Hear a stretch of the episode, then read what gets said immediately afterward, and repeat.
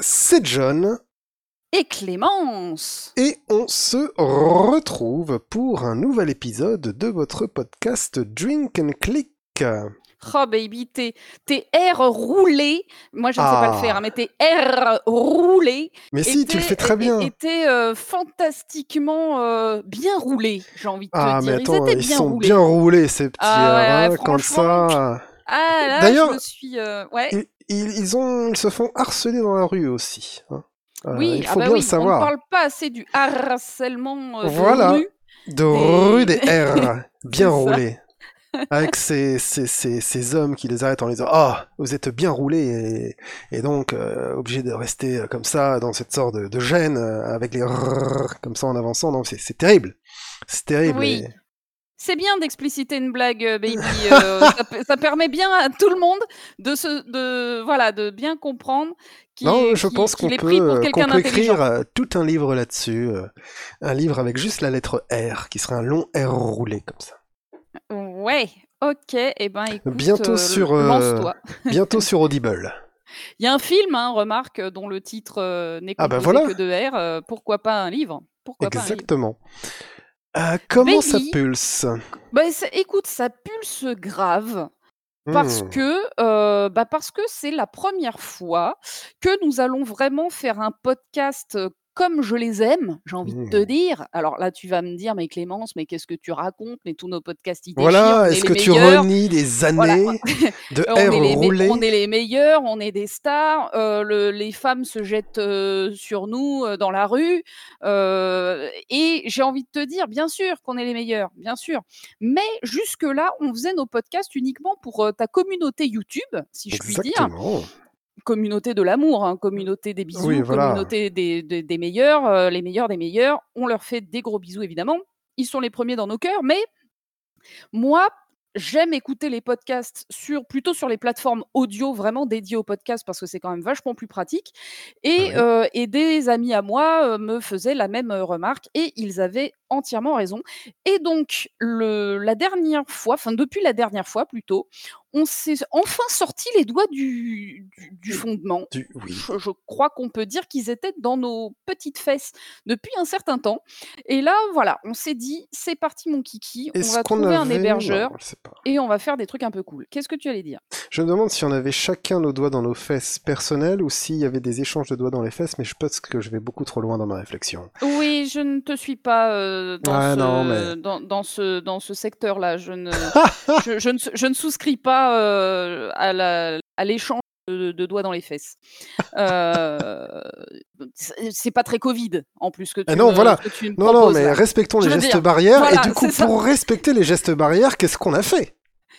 Ben, et ben voilà, ben donc on a sorti nos doigts de nos fesses personnelles. Oui. euh, et du coup, on a créé un petit site sur euh, Podcastix, qui est une plateforme euh, d'hébergement slash euh, distribution de podcasts. Et donc maintenant, en fait, on a tous nos premiers épisodes jusqu'à aujourd'hui qui ont été convertis en audio et puis qui sont dispo donc sur le site de Podcastix, mais aussi sur iTunes, sur Google Podcast, sur Spotify, sur Deezer, sur Podcast Addict, sur plein de bordel. Euh, et du coup, c'est trop trop bien parce que maintenant, on peut écouter aussi nos podcasts euh, en audio. Alors, vu que les précédents épisodes n'étaient pas tellement faits pour ça, des fois il y avait de la vidéo, des fois même on Oui. jouait. Tu te rappelles que Bien sûr. parfois on jouait, donc euh, c'était un petit peu du mi-audio, mi-vidéo. Là, à partir de maintenant, on aura vraiment 100% une démarche audio. Exactement. Donc, euh, alors toujours bien sûr sur YouTube, évidemment, euh, nos premières amours et, et tes amours euh, perpétuels. hein, je rappelle la ah chaîne oui, ça de John sortira, mais avec voilà. rien en vidéo, quoi. Voilà, c'est ça. Alors, euh, petit point, euh, chaîne de John Beavers. Oh, euh, parce que j'ai l'impression qu'on n'arrive pas à dépasser le cap des 800 abonnés. Là, il y a un gros problème. alors je sais pas si c'est un problème. hein. Alors moi, je, moi, je, moi, j'estime Toi, tu, tu personnellement, voilà, en tant que Tu manager, tu décrètes que c'est un problème. En tant que manager, euh, j'estime que c'est un gros problème et donc j'ai envie de vous dire à tous d'aller, si ce n'est pas déjà fait, euh, jeter un petit non-œil euh, à la chaîne de John Beavers et pourquoi pas de vous y abonner parce que c'est vachement bien et qu'on y fait des jeux. C'est-à-dire que là, on va parler de jeux et d'autres choses. Hein. On va parler de cuir, on va parler de diverses choses, mais on va aussi, on va aussi jouer sur la chaîne de John Beavers et c'est donc quand même vachement sympa. Et Alors ça, c'était le premier. Oui, dis-moi. conseiller sur cette chaîne quelque chose qu'on a fait tous les deux et qui a pas mal marché. C'est quoi C'est de voir ce qu'aurait pu donner Oblivion sur PSP. Oh, gros tabac là, hein, sur notre, euh, notre découverte de Oblivion PSP. Euh, franchement, gros, gros tabac. Euh, beaucoup de réactions aussi parmi mes communautés Twitter. Donc, toi, ah je sais pas de compte Twitter, mais moi, j'ai posté, j'ai posté sur Twitter cette vidéo et j'ai eu des likes fort sympathiques de gens pour lesquels j'ai beaucoup de respect, notamment des auteurs de bouquins de chez Sœur d'édition qui se sont mis à me suivre oh là alors, là là alors que je, alors que je ne suis personne, tu vois, je suis euh, nobody, euh, je suis Madame Nobody, tu vois. Euh, mais mais voilà, donc du coup j'ai eu des petits likes tout à fait sympas qui m'ont fait du, qui m'ont mis du, du baume au cœur. Et eh bien voilà, cette chaîne elle sert un peu à la, ça. La vidéo de, de Obli PSP, c'est de la grosse babale. Mais clairement, clairement, c'est une des meilleures de la chaîne et je n'ai pas peur de le dire. Ouais, donc il faut y aller. Euh, ça, c'était la première chose. Je voulais aussi dire donc que euh, du coup maintenant il y a plein d'endroits pour mettre des commentaires. Alors c'est vrai que euh, YouTube, bah, c'est là où il y a la plus grosse core base, tu vois. Il y a la, il y a la, il y a, la... donc c'est là où on passe beaucoup de temps à répondre à tous les commentaires et j'y tiens. Je le rappelle, nous répondons à tous les commentaires de manière personnalisée parce que bah, c'est un peu pour ça qu'on fait qu'on fait ça aussi. Hein. C'est pas pour parler tous les deux. Ça, on peut le faire en fait. On le fait déjà depuis 15 ans. Oui, voilà, c'est donc... Euh, c'est une chaîne non monétisée, hein, je préfère le rappeler. Le podcast aussi n'est pas monétisé. Rien n'est euh, monétisé dans nos créations. J'ai même pas envie qu'on. Là, tu es vulgaire, baby. Tu abordes, tu abordes un sujet vulgaire. Euh, dans les temps qu'on vit. Oui, non, mais voilà, ne, parlons pas de ces choses-là. Mais juste, voilà, je voulais dire, si c'était pour parler que tous les deux, ça fait déjà plus de 15 ans qu'on le fait très bien, John et moi, depuis qu'on se connaît. Donc, l'objectif, quand même, de toutes ces vidéos et de ces petits podcasts, c'est bien sûr d'échanger, de dire nous des conneries et de vous en dire aussi dans les commentaires. Et vous pouvez aussi en dire dans les commentaires. D'ailleurs, il y en a qui se privent pas et ils ont bien raison. J'ai vraiment, on leur fait des bisous. Vraiment été content de voir que des gens ne connaissaient pas du tout ce proto et ne connaissaient pas finalement les versions un peu oubliées d'Oblivion. Euh, il n'y a pas que la version prototype de PSP qui existe, il y en a des bien plus dégueulasses. Euh, et peut-être que j'arriverai à les déterrer un jour. Je tease, mais un, quelque chose qui est peut-être impossible, mais je dis que ça existe. Et il y a des choses, euh, il y a des choses que j'aimerais faire un jour. J'aimerais un jour trouver, euh, ça existera peut-être jamais, mais trouver des émulateurs pour certaines choses très très précises. Et, et ça, il faudra attendre que ça se développe. Je ne suis pas développeur. Voilà, donc restez euh, voilà, stay euh, tuned. tuned voilà, euh, parce qu'il va se passer des choses sur la chaîne de John Beavers et aussi bien sûr sur Drink and Click. D'ailleurs, j'ai créé une page Facebook sur laquelle actuellement il y a deux personnes, dont oh, moi. Hein, voilà. je tiens à le dire. Donc, s'il vous plaît, euh, rejoignez la page euh, Facebook Drink and Click, histoire que j'arrête de boire toute seule, hein, parce que c'est pas très, euh, c'est pas très sain pour mon foie. Venez boire avec moi. Vous pouvez boire sans alcool, il n'y a pas de problème. Mais venez boire des coups avec moi sur la page Facebook de Drink and Click. Je ferai aussi un compte Twitter. Alors, en fait, pour la petite histoire, j'en ai fait un il y a un mois, mais ce bâtard de Twitter, j'ai pas vu. et il m'a mis un 1 dans Drink and Click. Tu vois, ah. tu sais, j'ai créé le compte et il a créé le compte Drink and Click 1. Ça veut dire qu'il y a quelqu'un qui existe déjà non, sous ce nom Non, même pas. Il le fait, euh, il le fait par défaut. Si tu regardes pas, il te met un chiffre ah. pour, euh, pour permettre à d'autres personnes d'avoir le même pseudo en fait. Pour pas privatiser le pseudo. Et en fait, c'est à toi de le voir avant de cliquer comme un connard, comme moi j'ai fait euh, sur mmh valider, tu vois. C'est à toi de voir qui t'a mis un 1 et de le retirer.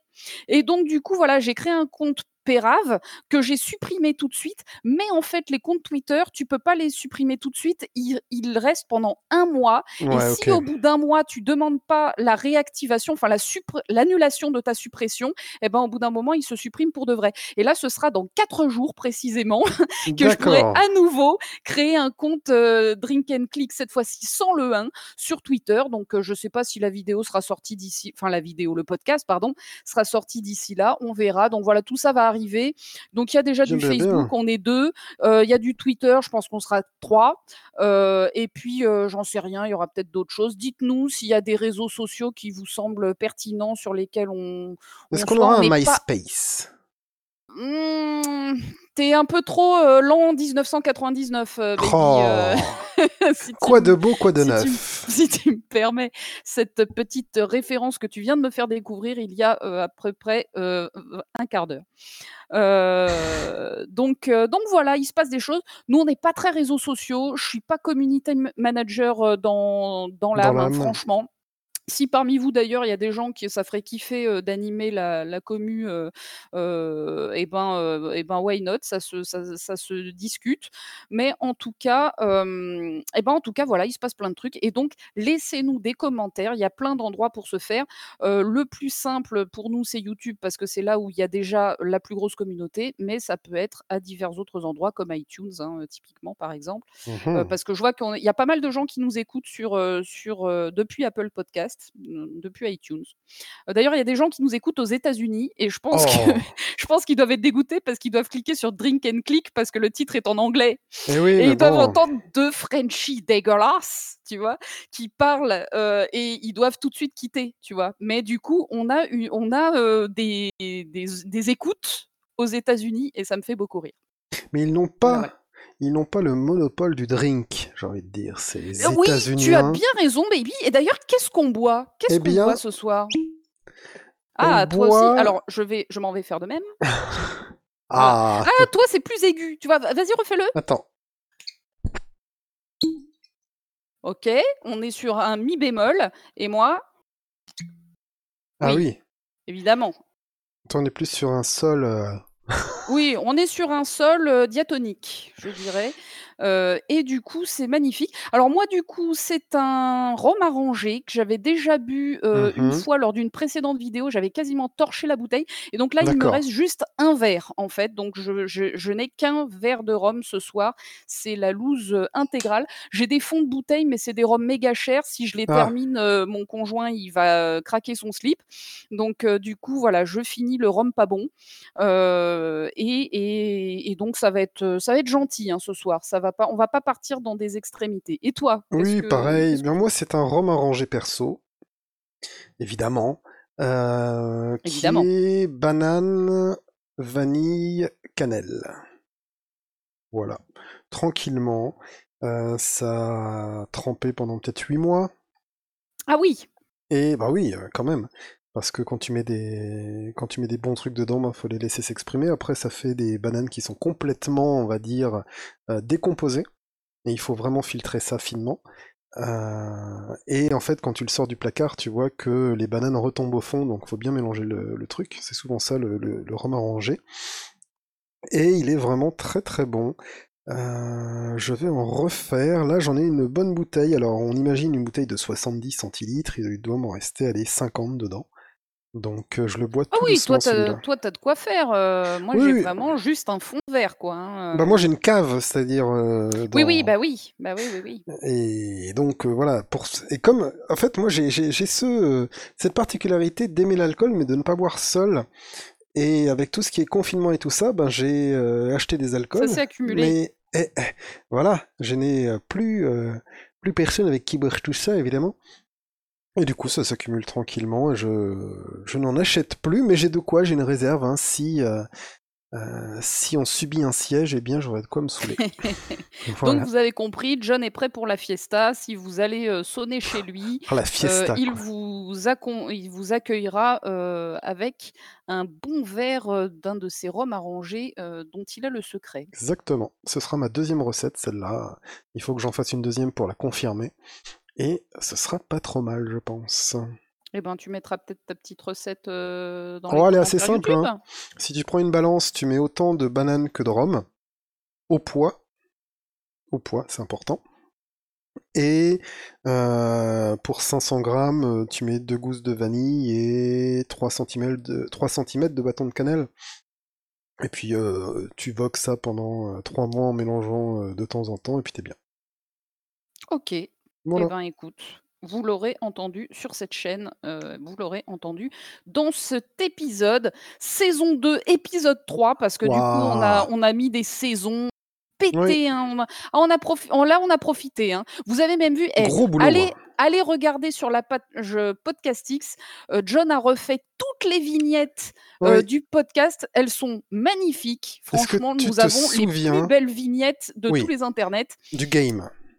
Ah ben je oui du, du, du podcast game euh, enfin je veux dire le podcast game déjà se portait euh, déjà il se chiait un peu dessus avant qu'on arrive tu vois il en termes de vignettes? il nous voyait sur YouTube il se disait oh putain ceux-là il faut pas qu'ils arrivent sur le podcast game sinon ils vont tous nous enterrer et ben là voilà là ça fait un mois et je crois qu'ils je crois qu'ils vont tous fermer boutique les uns après les autres tellement que nos vignettes elles sont belles Voilà, je pense que c'est un peu le podcast aux mille vignettes, euh, le, comme un village aux mille clochers. Je ne sais plus ce que c'est que cette ville aux mille clochers, mais euh, nous, nous serons le, le podcast aux mille vignettes avec à chaque fois un truc un peu, un peu original. Et souviens-toi de cette nuit qu'on a bah oui à on a bosser, euh, à bosser On a là-dessus. passé une putain de nuit à tout. Enfin, toi surtout, hein, moi je te soutenais à Oui, distance. On a passé une, quasiment une nuit à refaire toutes les vignettes parce que le podcast sortait, le précédent épisode, donc hein, entre tradition et modernité, sortait euh, bah, du coup samedi 8 août. J'ai la date sous les yeux, euh, sortait à, hu- à 7 heures du mat sur YouTube et du coup il fallait que tout soit prêt euh, aussi sur Podcastix pour que les deux puissent sortir en même temps. C'était un petit peu l'objectif qu'on s'était fixé. Et ça a été rendu possible par une nuit à refaire toutes les vignettes pour les mettre en format carré. Parce qu'évidemment, le format rectangle de YouTube, c'est à l'ancienne. Donc, il a fallu tout refaire en format carré avec des du coup, plus voilà, jolies, tout a été refait. plein de choses. Et c'était bien, galère, mais c'était, euh, c'était bien cool.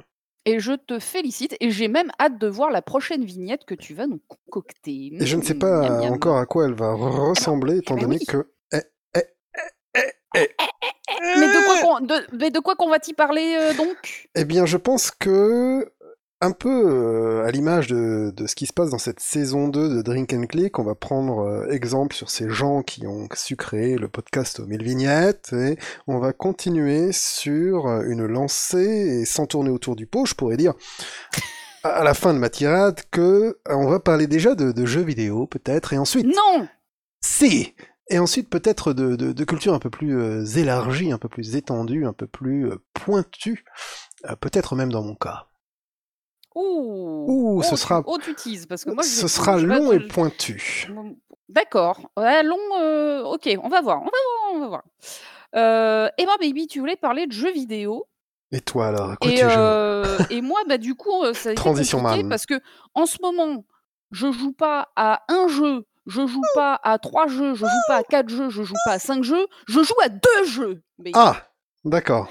Et du coup, la question s'est posée carte triche ou pas carte triche Oui, bah écoute. euh, Et j'ai décidé de ne pas de ne pas Quoi? sortir ma carte triche. Et oui, donc j'ai fait un choix. J'ai fait un choix. euh, j'ai choisi de parler d'un des deux jeux et puis bah, je parlerai de l'autre la prochaine fois. hein, voilà, c'est pas Oui, perdu. J'ai déjà du matos pour un prochain podcast. Tout le monde est content. Les internets s'enflamment. Oh là là, mais de quoi va-t-elle parler? Je n'en peux plus. Quel suspense. D'autant plus que mon intro n'est pas finie, évidemment.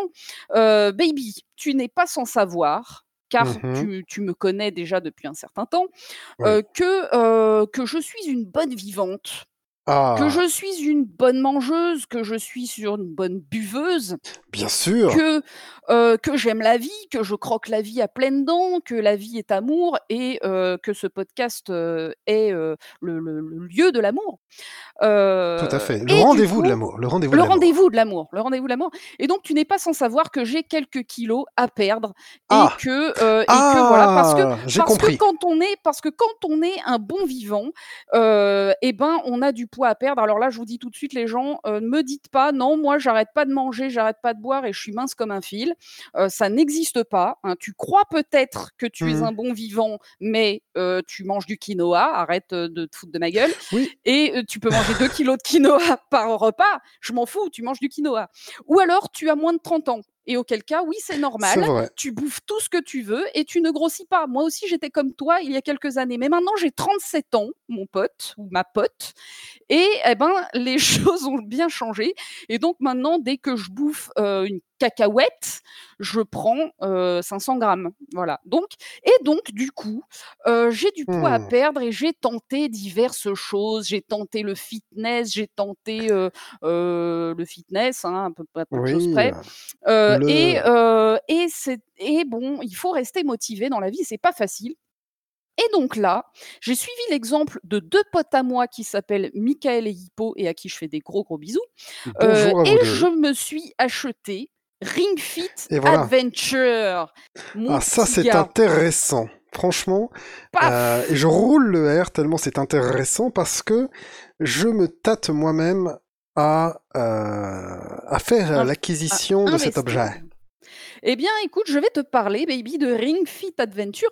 Et, euh, et du coup, euh, donc, qui est sorti sur, euh, bien sûr, Switch, que maintenant Oui, tu possèdes également. C'est vrai possède la Switch tu grâce à toi. possédais pas de Switch, mais maintenant tu possèdes une Switch et c'est quand même très cool. euh, parce qu'on peut se prêter des jeux, du coup. Euh, et donc, j'ai D'ailleurs, tous mes jeux sont les tiens. Ouais, Ah non, oui, j'en ai un, j'en ai un, j'en, je ah, possède un vrai, c'est vrai, tu t'es acheté un jeu. On en rediscutera un jour quand on l'aura testé. Donc voilà, Ring Fit Adventure, euh, on a commencé parce que comme d'hab, hein, les jeux, on les fait toujours à deux avec mon chéri. euh, on a commencé, je dirais, il y a un mois à peu près à notre retour de vacances. C'est d'ailleurs pendant les vacances qu'on a acheté Ring Fit Adventure. Euh, et donc, du coup, je découvre le motion gaming auquel je ne Hmm. m'étais jusque-là absolument jamais adonné et pour lequel d'ailleurs j'éprouvais un certain mépris car avant j'étais snob, avant j'étais conne, avant j'étais euh, un peu... euh, euh, bah avant je mangeais du quinoa, tu Mais vois. tu as toujours Et été une anti-oui convaincue. oui, oui, oui. Euh, bon, je, je fais une petite parenthèse. hein. Je déteste vraiment le quinoa. Le quinoa, c'est nul. Le quinoa, ça n'a pas de goût. Euh, et donc, les gens qui aiment le quinoa n'ont pas de goût, par définition. Ah oui, moi, je fais des statements comme ça. Tu vois, moi, j'ai Oui, des, voilà, des opinions très pas... arrêtées. Voilà, non, non, non, tu vois, c'est... non, non, je, je cherche à créer du buzz, baby. Du buzz, du bad Non, buzz, oui, mais c'est pour ça. Moi, je, je, je te je vois, veux... je te vois critiquer les gens qui aiment le quinoa. Je te vois ouvrir des comptes Twitter. Je te vois... euh, Ah non, mais baby, Mais moi, ça donc, y est, je, je suis rentrée dans l'an je euh, me dis, 1999. est-ce que ce serait pas le début euh, de la troisième trilogie Star Wars et est-ce que tu ne serais pas en train d'essayer de ressembler à ton grand-père euh, comme ce cher Kylo Ren? Où est-ce que je Je vais avec suis, ça? je J'en ne te suis ai pas. Ah ouais, parce que là, je ne te suis, mais trop Je- pas. En fait, vois, tout ce que je voulais dire, c'est que tu essayes d'aller du côté obscur sans bien savoir comment on fait. voilà. Ah, mais non, j'essaye de perdre du poids, baby. Ah Euh, Et donc tu as acheté Ring Fit Et donc tu as acheté Ring Fit, Et donc, j'ai euh, acheté qui est comme Fit. Mario avec du Et sport. donc, ok. qu'est-ce que c'est donc que ça que Ring Fit? Eh bien, euh, tu as une boîte, une grosse boîte, dans laquelle tu as euh, un anneau en plastique de, ma Mhm. foi, euh, fort bonne qualité. Euh, D'accord. vu ce qu'on fait avec, euh, franchement, le bazar, il est bien solide. Et dans ce truc, dans cet anneau en plastique, tu insères ton Joy-Con rose, puisque moi j'ai une, euh, une Switch euh, bicolore, euh, comme tout le monde. Et euh, tu as aussi une sangle à, à foutre sur ta cuisse gauche, Hmm. dans laquelle tu insères le Joy-Con bleu. Euh, et une fois que tu as fait ça et que tu as chaussé bien sûr tes petites baskets, ton petit euh, soutien-gorge anti euh, les seins qui bougent dans tous les sens Oui. et ton petit short, ma foi, saillant qui montre juste un tout petit peu la cellulite, euh, eh bien tu es prêt pour des aventures sportives, baby, car Hmm. Ring Fit Adventure, comme son nom l'indiquait, peut-être avais-tu remarqué, eh bien c'est une aventure. C'est Oh une là. aventure de sport, c'est un RPG. Ah, carrément! RPG. Oui, c'est un RPG. Alors, ah, donc le scénar, heu, tient sur, heu, tient sur un post-it, hein, c'est-à-dire que, heu, il y a un il y a un monstre, Mmh il est super fort, il s'appelle Drago, c'est un super fort du fitness et il est méchant et sur son passage, il fait apparaître des monstres qui sont méchants. Et ben, il faut péter les monstres et il faut péter Drago, voilà. Et en fait, pour les péter et bien, bah, déjà, tu cours dans la pampa, tu as des paysages de pampa où tu où tu cours, donc tu fais un peu de cardio, tu vois? Tu tu fais de la course, Mmh et des fois, tu croises des monstres, et les monstres et ben, il faut les péter en faisant des exercices de fitness. D'accord. Donc donc tu as des exercices, genre les squats qui font bosser, Oui. les les fesses, les fessiers. Tu as, heu, des exercices, qui font bosser les bras, où tu dois, par exemple, heu, presser le Rincon, que ce soit au-dessus de ta tête ou, ou derrière ta tête. Enfin voilà, tu as divers exercices, qui font bosser, qui, les bras, qui les épaules, qui les jambes, qui les fessiers, qui les abdos, Ouais, comment est-ce qu'ils font bosser les abdos avec ce ce truc-là? Ça a l'air très exemple jambes ça a l'air très jambes et bras et pas très, abdos, Si, tu as dos. pas mal d'exos d'abdos, qui, là, du coup, nécessitent plus la sangle des pieds que le Rincon, hein, Mmh en mh. fait, hein, enfin la san la sangle de cuisse que le Rincon ou par exemple, tu t'assois par terre et tu fais des, levées de genoux. De c'est un des 1ers exercices, heu, que tu as, heu, pour tes combats. Parce qu'au départ, donc tu démarres, tu as quelques exercices, tu as des exercices de base, c'est comme tes attaques de base, en Mmh. fait, tu vois? Et en fait, au fur et à mesure, tu montes en niveau.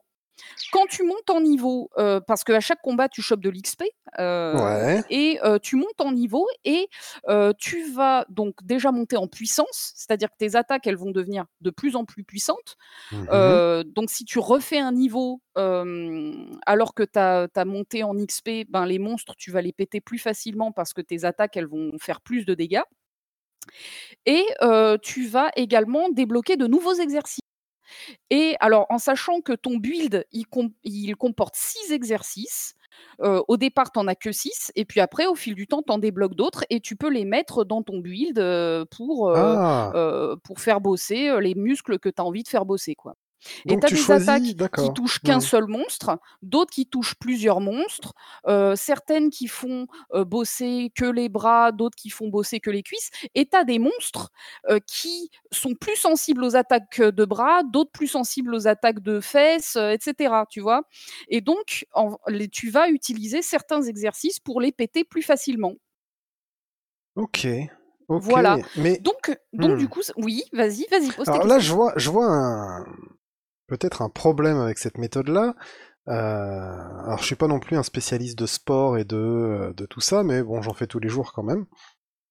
Et là, je vois que choisir ces exercices, finalement, est-ce que ce n'est pas déséquilibrer un entraînement qui qui serait justement qui doit être équilibré? C'est-à-dire que tu fais, heu, tant de jambes une journée, tant de bras une journée, ou alors même tu fais tout le corps, mais heu, tous les jours, quoi, tu vois? Et est-ce que tu vas pas finir avec, heu, un super fessier, mais des bras de de de sauterelle? Et heu, est-ce que tu vas pas oublier tes abdos? Tu vois tu vois ce que je veux dire? Heu Alors, heu, tu tu tu fais très bien de poser la question, heu et il y a effectivement un problème dans le jeu, mais il est pas tout à fait à l'endroit où tu le où tu le pointes, mais mmh il mh. est presque là. Alors en fait, le jeu, il est quand même plutôt bien construit, c'est-à-dire qu'il est chapitré et dans les différents chapitres, tu as des monstres qui font, plus, les bras, genre chapitre suivant, tu as les monstres qui font plus les cuisses, machin et en fait, si tu fais un chapitre par jour, ben, tu vas faire bosser des muscles différents, chaque jour et tu vas avoir un programme finalement assez équilibré sur le long terme et en fait, attention, rien ne t'oblige à, choisir les attaques en fonction des monstres, en question. Ah bah, quand Moi, même! très régulièrement, j'ai un monstre qui, qui est plus sensible aux attaques de bras, mais moi, les bras, je m'en fous un peu, c'est pas tellement ça qui pose problème, heu, chez moi. Je lui fais des attaques, heu, d'abdos, tu vois? Mmh mh. Et tant pis, je mettrai 2 fois plus longtemps à le péter, mais heu, je choisis aussi de faire bosser les muscles qui me qui me conviennent. Mais voilà, le le problème, du du jeu, c'est qu'on va être tenté assez souvent de, stratégiser son build, parce qu'au fur et à mesure que tu, chopes des nouvelles attaques, tu as des attaques qui sont de plus en plus puissantes et finalement tu retires les attaques peu puissantes de ton build pour mettre les attaques plus Mmh. puissantes qui pètent plus facilement les monstres, mais c'est pas forcément les attaques, qui font bien bosser les muscles que tu as envie. Tu vois? Moi, j'ai 1 ou 2 attaques dans mon build, elles ne me corres elles ne correspondent pas aux objectifs que moi je me suis fixés pour améliorer mon corps, Mmh mh. mais je les garde parce que pour l'instant, c'est mes 2 attaques les plus puissantes et que quand un combat, il dure trop longtemps, bah, je suis bien contente de les avoir pour, péter les les monstres et surtout, le les boss, plus facilement et donc je dirais que, le jeu, il a un défaut qui est que les attaques, elles ont chacune des puissances différentes et aussi des effets différents. Comme je te disais, des fois, il y a des effets de zone Ouais. où, tu tu attaques plusieurs monstres, en même temps et du coup, tu vas être tenté de construire ton build par, stratégie, en te disant: «Ouais, il me faut 2 attaques qui attaquent plusieurs monstres, il m'en faut 2, heu, qui attaquent qu'un seul mais qui sont vachement puissantes et de couleurs différentes». La couleur, c'est ce qui détermine les muscles qui bossent, tu vois? Et du coup, au final, tu fais pas forcément le build dont toi tu as envie pour bosser tes muscles à toi, mais tu fais celui qui correspond au jeu et du coup, là, il y a un souci, en fait, dans l'aventure de Ring Fit Adventure, c'est que, c'est que ce qu'ils auraient dû faire, c'est, que ton build, il a 6 attaques de puissance et de, d'effets de zone différents, mais tu choisis l'exercice que tu veux y, appliquer, D'accord. Parce que là, par exemple, pour prendre un exemple très concret, Mmh les squats. Les squats, Ouais. c'est un exercice de base, c'est un très bon exercice, ça fait bosser les fessiers, tout ça, tout va bien et ben, c'est une des attaques les plus faibles du jeu. Ce qui fait que dès que j'ai chopé, une meilleure compétence, j'ai viré les squats et du coup, maintenant, j'ai plus de squats dans mon dans mon Et tu fais plus bosser les fessiers? Alors, je les fais bosser avec un autre exercice, mais qui pour moi est moins pertinent et pourtant 3 fois plus puissant en termes de d'attaque contre les monstres que les lequel? squats. C'est lequel? C'est, heu, on s'en fout, c'est un truc où tu Ah serres ouais? les cuisses. Bon. Te voilà, tu tu mets ton Ring-Con entre tes cuisses, tu es assis par terre et tu presses les cuisses. Tu sais, tu fais, heu, tu fais casse-noix avec tes tes cuisses. C'est 3 fois plus puissant que que l'attaque squat, alors que pour moi, heu, enfin moi, mon entre-cuisse, il est en béton armé, tu vois? J'ai pas du tout besoin de bosser mon entre-cuisse. Je suis une meuf, heu, l'entre-cuisse, voilà, tu vois? C'est pas un problème, de par, certaines activités, de ma Oui. vie, privée. Tandis que les squats et on Notamment le pourrait se catch. dire voilà, c'est ça exactement. Le catch, évidemment.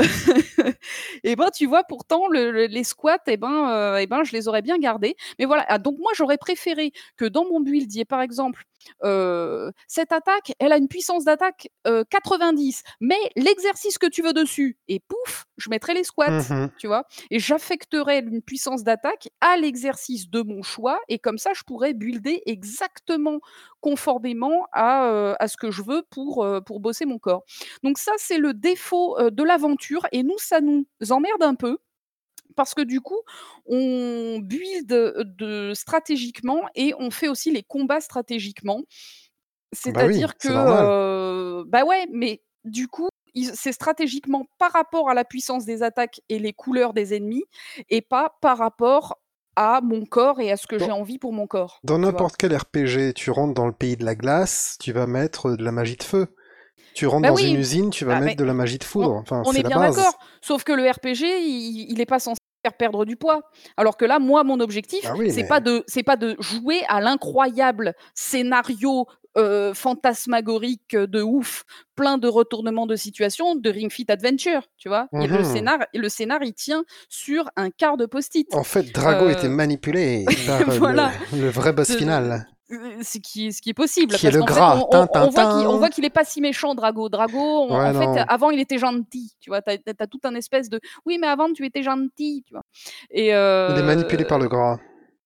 et donc ouais, il est il est manipulé par, heu, par, par la la société, tu vois? Ouais, des c'est ça. problèmes et donc et donc voilà, le le le truc, c'est que le scénar, il il pue du fion, heu, on joue pas à Ring Fit pour le scénar, on joue à Ring Fit pour maigrir et du coup, ben là ou pour bosser certains muscles de son corps, si ce n'est maigrir, c'est, heu, ça peut être renforcer certains muscles et là, du coup, heu, ben, sur l'aventure de Ring Fit, je dirais qu'il y a un défaut qui est, heu, qu'on va avoir tendance à stratégiser son build puisqu'il est limité à 6 compétences.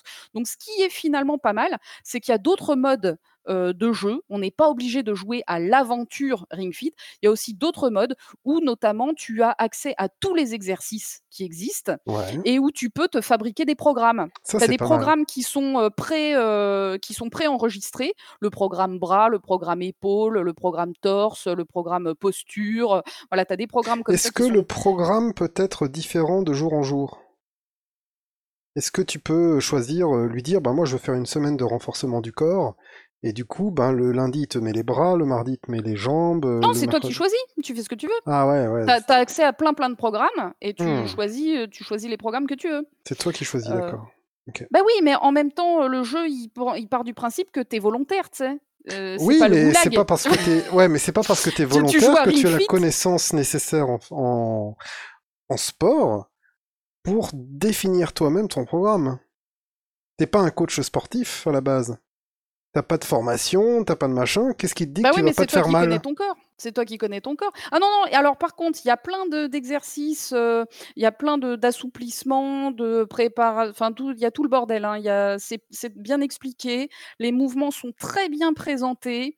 Euh, le jeu te dit, euh, penche-toi un peu plus, mets un peu plus ton cul Ah, comme si. Enfin voilà, le motion gaming, du coup, est, est correctement utilisé. Tu as les conseils de, du coach en, en direct. Et, et après, voilà, le jeu part du principe que c'est toi qui as choisi de jouer à Ring Fit Adventure. Donc, il te laisse quand même la liberté de faire bosser les muscles que tu as envie de bosser. Ça pourrait très bien être un jeu d'un mec qui est gaulé super au niveau des abdos et qui a des bras de crevette. Et ben, il a le droit de faire que des bras. Enfin, voilà, ouais. Le, le principe aussi, c'est que euh, le jeu, il est, il, il est pas Mais invasif. s'il arrête les abdos, ce bonhomme, il perdra ses abdos. Oui, non, mais on s'en fout de ça. On n'est pas là pour parler de, de, de, Mais de voilà, je, euh, sportif.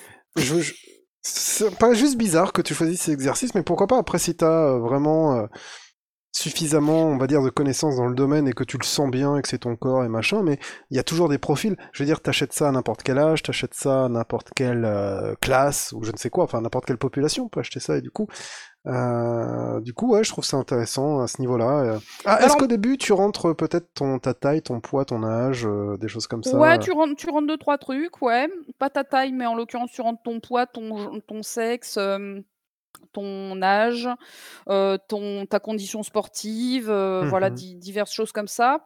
Euh, le jeu, il prend ton pouls à la fin de tous les exercices. Oh, trop bien. Il te donne le nombre de calories que tu as théoriquement dépensé. Franchement, tu transpires de ouf. hein. Moi, Bah ouais. je transpire énormément. Alors, un truc qui est pas mal aussi dans le jeu, c'est qu'il calcule ton temps d'activité réel. Euh, Ah. C'est-à-dire que tout le temps que tu passes dans le menu ou tous les temps que tu passes à respirer ou à reprendre ton souffle ou quoi que ce soit n'est pas calculé. Et du coup, il te donne vraiment le temps que tu as passé à transpirer comme un, comme un veau, tu vois. C'est Donc, bien. moi, je fais, moi, je fais à peu près 20 minutes de transpiration comme un veau par jour. Euh, et, euh, C'est bien. et ça équivaut à 40 minutes de vidéo sur, euh, sur YouTube. Tu vois ce que je faisais avant? Ouais. Ça équivaut à deux fois plus. Parce que dans les vidéos qu'il y a, ben souvent il y a de la parlotte, il y a abonnez-vous, il y a mettez des likes, il y a respirez un bon coup, reposez-vous machin. Et du coup, ben là, quand je dis 20 minutes d'activité, c'est 20 minutes où tu cours, où tu fais des, des exos quoi. Donc, euh, donc ça, c'est euh, ça, c'est pas mal. Donc voilà, il y a, y, a des- il y, a, y a des courses où tu cours, il y a des moments où tu, tu cours euh, en surplace, il y, a des, euh, il y a des exos de renfo qui font un peu tout bosser. Et franchement, le, le Ringcon, donc c'est le- l'anneau en plastique dans lequel tu mets ton, ton Joy-Con rose, il est franchement bien foutu, ce truc-là. Ouais. C'est vraiment un, bon outil. Moi, j'aurais toujours peur que ça me pète dans les, dans les bras. Tu Eh vois. ben, alors évidemment, au début, tu as super peur de ça, mais en fait, non, c'est vraiment très solide hein, parce Ok. qu'on y va, on y va comme des bâtards. Euh, et c'est franchement, euh, franchement bien. Euh, Qu'est-ce que, que dire d'autre Bah- encore? Bah, Que du coup, le motion gaming, bah, je me dis, euh, ok, ça marche doucement. plutôt pas trop mal. Alors, des fois, il te dit, il te, tu sais, parce qu'à chaque fois que tu fais un exercice, il te donne une, une note, tu vois, il te donne Ouais. un résultat. Bah, des fois, il te donne des résultats un peu fumés, genre, tu as un peu foiré l'exercice, mais euh, le motion gaming, il, il t'a donné une bonne note parce que, euh, parce Oui, non, mais a, c'est a- comme les jeux de danse. voilà. Inversement, euh, tout à l'heure, il y a un exercice, j'ai tout donné, tu vois, j'ai tout donné. Oui. J'ai j'ai voilà, je suis allée au bout de moi-même, tu vois? Et ben, j'ai eu genre, heu, 36 et là, j'ai Ah!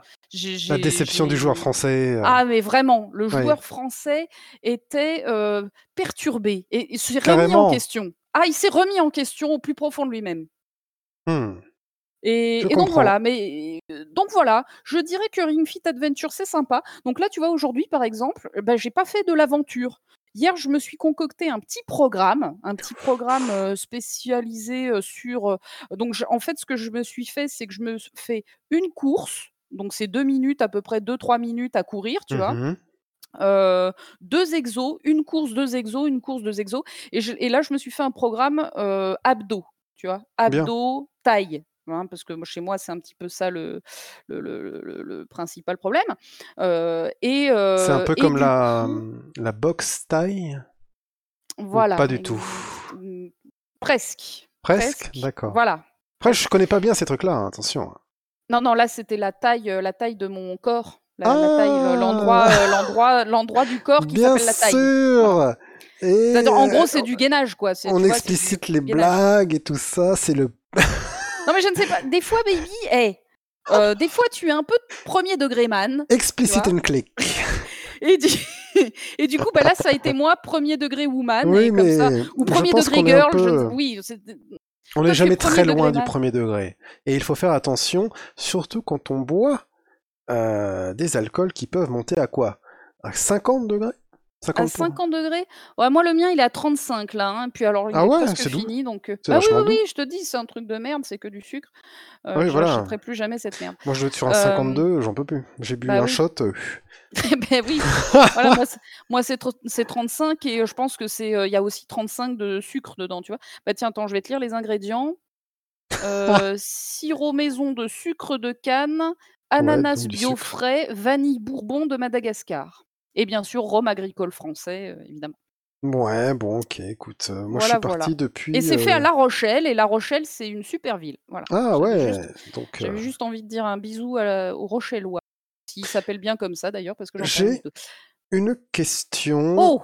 La question, d'un homme d'aujourd'hui qui qui quand même avec, ce qu'on vit et avec ce qu'on voit, quand on voit ce qu'on voit et quand on vit ce qu'on vit, on se demande combien ça coûte Ring Fit?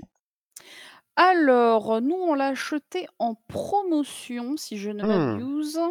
Heu, ça coûte 70 balles, hein. ça Ça coûte va? 70 balles parce que tu as le matos, tu as tu as une belle grosse boîte qui va bien, tu as un jeu et puis tu as le matos et alors du coup, moi, j'espère d'ailleurs qu'ils vont faire d'autres, heu, jeux, hein, qu'on n'a pas acheté un un, mmh, un contrôleur pour, heu, que dalle, quoi, enfin pour pour juste un jeu. Moi, j'ai peur de ça, tu vois? Ah bah, je pense que Parce ce que sera ça de toute façon, hein. C'est comme la balance board. Il y a pas tant de jeux que ça, c'est comme le Wii vélo là. Il y avait un beh, vélo je pour la Wii, bon, il a servi qu'à un jeu, quoi. J'espère qu'il y a une ambition derrière, heu, la licence Ring Fit, Bah, tu sais quoi? C'est une autre question qui me vient à l'esprit, la durée de vie d'un bazar comme ça. Est-ce que c'est un truc que tu te dis, bon, bah, ça va me faire mes trois prochains mois de sport et puis après, ça va être euh, dans un placard? Ou est-ce que tu te dis, ben, ça pourrait être vraiment mon compagnon sportif à partir d'aujourd'hui et ce, euh, pour une durée indéterminée?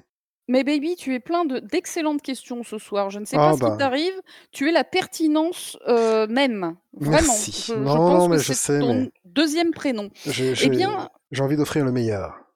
mais je mais j'entends ça et j'en et je suis flattée d'être, heu, à ce à cet endroit-là, à ce moment-là, avec Ah, toi tu baby. diras j'y étais. Hein, dans Ah quelques années, je quand ouais, on mais te là j'y suis. demandera, tu diras, euh, Au oui, au présent et et c'est, c'est avec émotion que je vais te répondre, s'il te vois? plaît.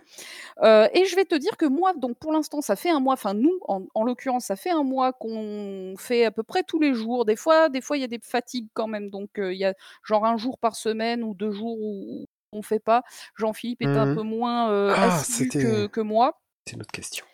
Heu, mais du coup, heu, moi j'ai bien, heu, l'intention d'en faire mon compagnon sportif si, ça se pérennise, si je vois que les exercices, ils sont cool et que si ça fait bien bosser les muscles et puis si aussi ça fait l'effet escompté. C'est-à-dire que là, pour Oui, l'instant, j'ai l'impression qu'effectivement mon corps se, raffermit, mes bras notamment. Alors oui, tiens, petit point, tu disais, tout à l'heure, j'ai l'impression que ça fait quand même plus bosser les bras Je crois que tu disais ça Oui. ou pas du tout? Parce Ouais. que moi, Eh ce ben, que j'ai vu en vidéo, c'est un mec qui pompe sur son Ring Fit. euh, Ouais, ouais. Et ben, ça fait carrément bosser les bras de ouf, hein. C'est-à-dire que hmm. moi, mes bras, ils étaient, heu, ils étaient normaux, tu vois? Ben, maintenant, ils commencent à me à me titiller un petit peu, tu vois? Je vois mes bras et je me dis, hem, tu vois, je me fais des petits clins d'œil. Je me trouve un petit peu bien roulé des Oh. bras, tu vois? Ah, mais ça, c'est important d'être bien roulé des bras. Ouais, ouais, ouais, parce que, voilà, je trouve que mes bras, ils commencent à ressembler vaguement à quelque Est-ce que chose. tes bras sont comme mes R? Exactement.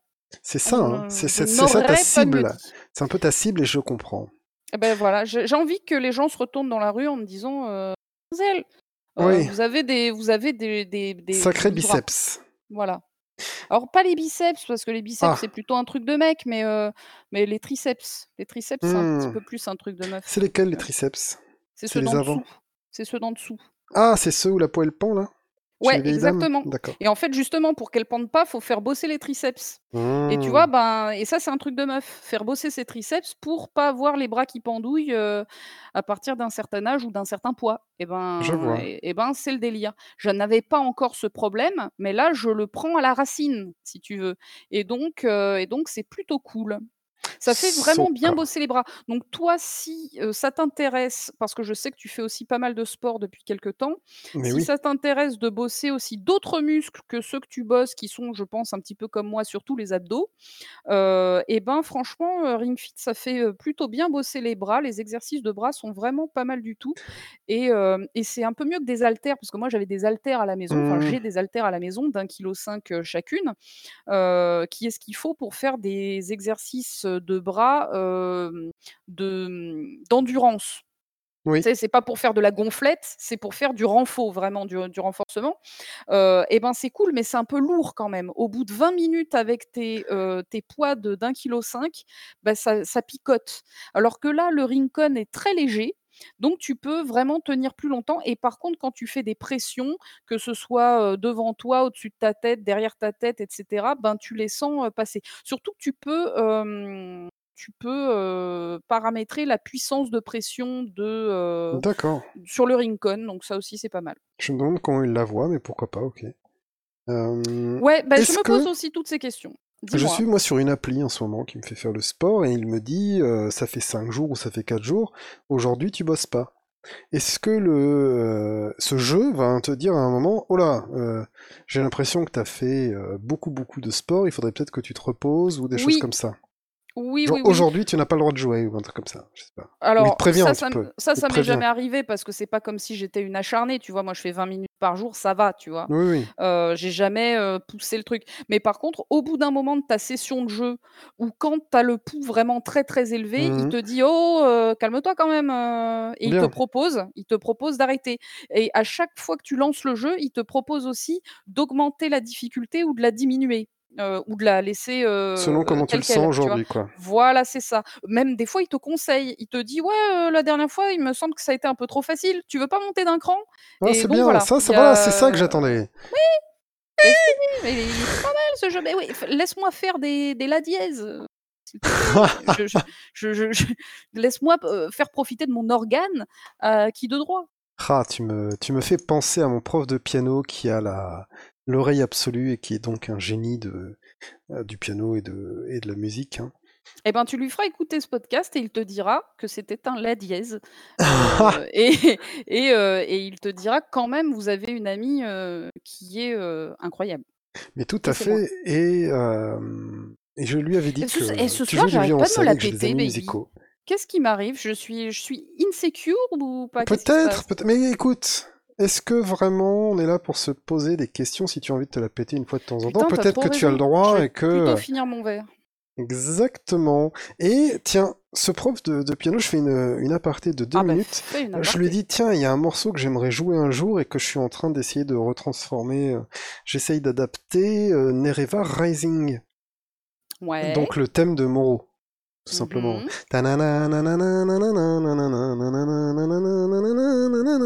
Celui-là, quoi et mais en version un peu, tu vois, heu, Un peu jazzy, un non, peu Red Mountain, non, non, un peu sombre, tu vois? Et heu et le gars, je lui dis, heu: «Bon, c'est ce thème-là, machin», je lui fais à la bouche, il arrive à le refaire au piano direct, ça ça ça m'impressionne pas Et je lui dis, mais tiens, c'est la main gauche, je sais pas quoi mettre à la main gauche. Euh, parce que la main droite, c'est le thème et ça va. hein, c'est un truc euh, en clé de dos et tout, ça passe. Mais euh, en clé de dos, qu'est-ce que je dis? En, en dos, ça passe, pardon, sans la clé. Euh, et du coup, euh, je lui dis, bah tiens, je, lui- sors mon portable, je lui fais écouter. Euh, donc je trouve sur YouTube, je lui fais écouter. Il entend 20 secondes du truc, il fait bon, c'est bon, tu peux t'arrêter. Et il me le rejoue avec une main gauche qui est super, avec une main droite qui est super, avec des notes en plus, avec des accords et des machins. Il me fait bon, ça, ça pourrait être pas mal. Waouh Et ce mec m'a complètement impressionné. C'est vraiment, tu vois, master quoi. Mais tu l'as pas filmé Euh, non, parce que c'était impromptu. Le mec, il s'est assis. Attends, attends, attends. Et hop, c'était, c'était fantastique, quoi. Oui, mais la prochaine, la prochaine fois, dis-lui, Ah, mec, est-ce que tu peux refaire le même truc que l'autre fois, s'il te plaît euh, Mais on va, on va en reparler. Je lui ai envoyé la vidéo et je, j'espère en sortir une partition euh, que je pourrais peut-être jouer un jour. Bah oui, voilà, parce que si tu le filmes, après, tu pourras transcrire euh, comme un petit fou. Oh, bah, il pourra m'écrire aussi la, la partition. Il sait faire ça euh, très bien et donc. euh, Oui, mais c'est- bien de le faire toi, tu vois. Là, Oui, oui, tout à fait. dièse, dièse. Tout à fait. Mais euh, tu, tu Et donc voilà, je, je finis cet aparté en me disant que vraiment, l'un de mes buts dans la vie, c'est de, de jouer le thème de Moreau aussi. hein. c'est l'un de, de mes buts dans la vie. Voilà. Putain, mais moi, mon but dans la vie à ta place, ce serait tout, tout Zanarken de, de FF10, mais bon, c'est pas grave. Ouais, mais qui est quand même On vachement moins impressionnant que Morrowind. Morrowind, madame. Morrowind, Oh, pour moi, c'est pas au piano. Pour Ah, moi, c'est avec un orchestre. C'est voilà, moi je là là on touche à mes tu vois à mes à mes à mes tocs presque, tu vois. Mhm. non non, là on touche à mes à mes marottes. Pour moi, Moreau, c'est avec un orchestre. Eh bien, pas forcément des chœurs. Ça c'est ce que ça c'est Skyrim, c'est euh, oui, non, puis il n'y a pas de peu voilà. Mais par contre, c'est avec un orchestre. Un piano, pour moi, ça a un côté un petit peu intimiste, un peu machin, qui est pas pour moi le, le côté épique de Morrowind. Mais prononcez-vous en commentaire, j'ai envie de vous dire. Oh, Euh, Pensez-vous, ouais, ouais, ouais. Ah, je balance comme ça, là, paf. Pensez-vous que Morrowind au piano, ça a du sens ou euh, me donnez-vous entièrement raison, comme d'habitude je pense que euh, moi, je pense que ça a du sens étant donné que tu peux toujours euh, faire toutes les subtilités que tu veux à deux mains et que euh, avec un piano tu peux quand même faire beaucoup de choses. Alors je suis d'accord que c'est ça a une limitation à la base, hein, mais quand même, quand même. Ah, c'est pas euh, une question de limitation, c'est une question d'ambiance. C'est une question d'ambiance, euh, c'est tout. Ouais, ouais, je-. À voir, je suis pas encore assez peut-être calé pour avoir un verdict final. Alors évidemment, si tu prends tout un opéra de Wagner et que tu essayes de le faire au piano, ça va sonner moins bien. Mais peut-être que euh, si tu le fais à 12 mains au piano, tu vas avoir un bon résultat. Je ne sais pas, je ne sais pas du tout. Ouais, le- ouais, ouais, la- les mains au piano, c'est pas, c'est pas ma tasse de thé non plus. Baby, euh, stop avec tes histoires de piano, là, on t'a vu. on t'a Oui, vu. voilà, c'est ça. hein, je- Il faut que j'en glisse un petit coup. Et, ouais. et toi, à quoi tu joues? Eh bien, je joue au piano. Non, pas du tout. Eh bien, je joue. je joue à un vieux jeu de 1997. Non Oh pas de l'an 1999. Enfant, tu deviendras grand. Bon, bref. Mais un jeu de 1997. Mais euh, du coup, à l'époque, tu étais un enfant et tu es devenu grand. Exactement. Et j'avais la PlayStation. Ouh, quelle, bonne, euh, quelle bonne console que je n'ai pas eue. Euh, oui, très très très très bonne console et j'ai fait partie de ces gens euh, qui à l'époque ont eu ce jeu. De ces euh, ronds de cuir, tu veux dire. Alors, Il faut qu'on parle de cuir. Donc je C'est place vrai, du cuir, euh, vrai, voilà. c'est vrai. De, de ces Et ronds de cuir, donc. qui donc euh, avait le privilège d'avoir un jeu euh, qui tenait sur un seul CD, qui était finalement plutôt rare et qui est coté aujourd'hui. Alors la boîte que j'ai ne ressemble plus à rien, mais mais la galette est toujours dedans et ce jeu Ah oui, parce que là, je suis suspendue à tes lèvres. de 1997 sur PlayStation, c'est Castlevania Symphony of the Night. Paf Un de tes jeux préférés, si je ne m'abuse. Oui, Est-ce oui, que je oui. m'abuse? Tu ne t'abuses pas. Tu as le droit de t'abuser si tu as envie, si c'est ton roleplay. Tu Ah, Je t'abuses suis toi-même. consentante à l'égard de m'abuser, Bien mais, sûr, voilà. euh, mais là, je ne m'abuse pas. Je pense qu'il y a des gens comme ça qui s'abusent et qui font Allez, vas-y, oh non, arrête, allez Et c'est un peu leur, euh, leur petit jeu personnel sous la douche, j'en suis persuadé. Et du coup, je les laisse un peu à leur délire et je leur réponds Attendez, dans les bons délires, il y a quand même Castlevania Symphony of the Night. Un jeu de euh, Koji Igarashi qui est Monsieur Castlevania Metroidvania. Et là, j'ai lancé le sujet de cette petite chronique euh, acidulée. J'ai entendu des mots qui généralement te font frétiller. ah oui. Dès que tu les prononces, donc vas-y, parle-moi de ça, fais-moi frétiller. à mon oreille. déjà, pourquoi J'ai juste parlé de Symphony of the Night. Symphony of the Night est arrivé tout simplement à un moment où les mecs de, de chez Konami voulaient un peu renouveler vite fait Castlevania. Dans les Castlevania d'avant, tu avais déjà ce qu'on pourrait appeler des routes alternatives. Tu mmh pouvais très bien, si tu faisais, si tu faisais, on va dire, allez, t'es dans un es dans un niveau tout à fait normal qui va de gauche à droite et à un moment t'as un escalier si tu le suis tu vas pas aller au niveau suivant mais tu vas aller au niveau suivant prime. Oui. Tu vois et donc tu vas prendre un embranchement comme ça si tu ramasses la clé au début du niveau et que tu t'embêtes. Mais du coup c'est une c'est une impasse euh, le niveau prime et après tu dois redescendre. non non non. Euh, ah euh, d'accord. Ou alors ça va rebrancher avec le niveau 4 tu vois par exemple tu vois tac tac et soit ça va rebrancher. Je pense que c'est le cas dans Castlevania. Ah si dans les deux ça rebranche mais en fait dans Castlevania 3 tu avais déjà ça.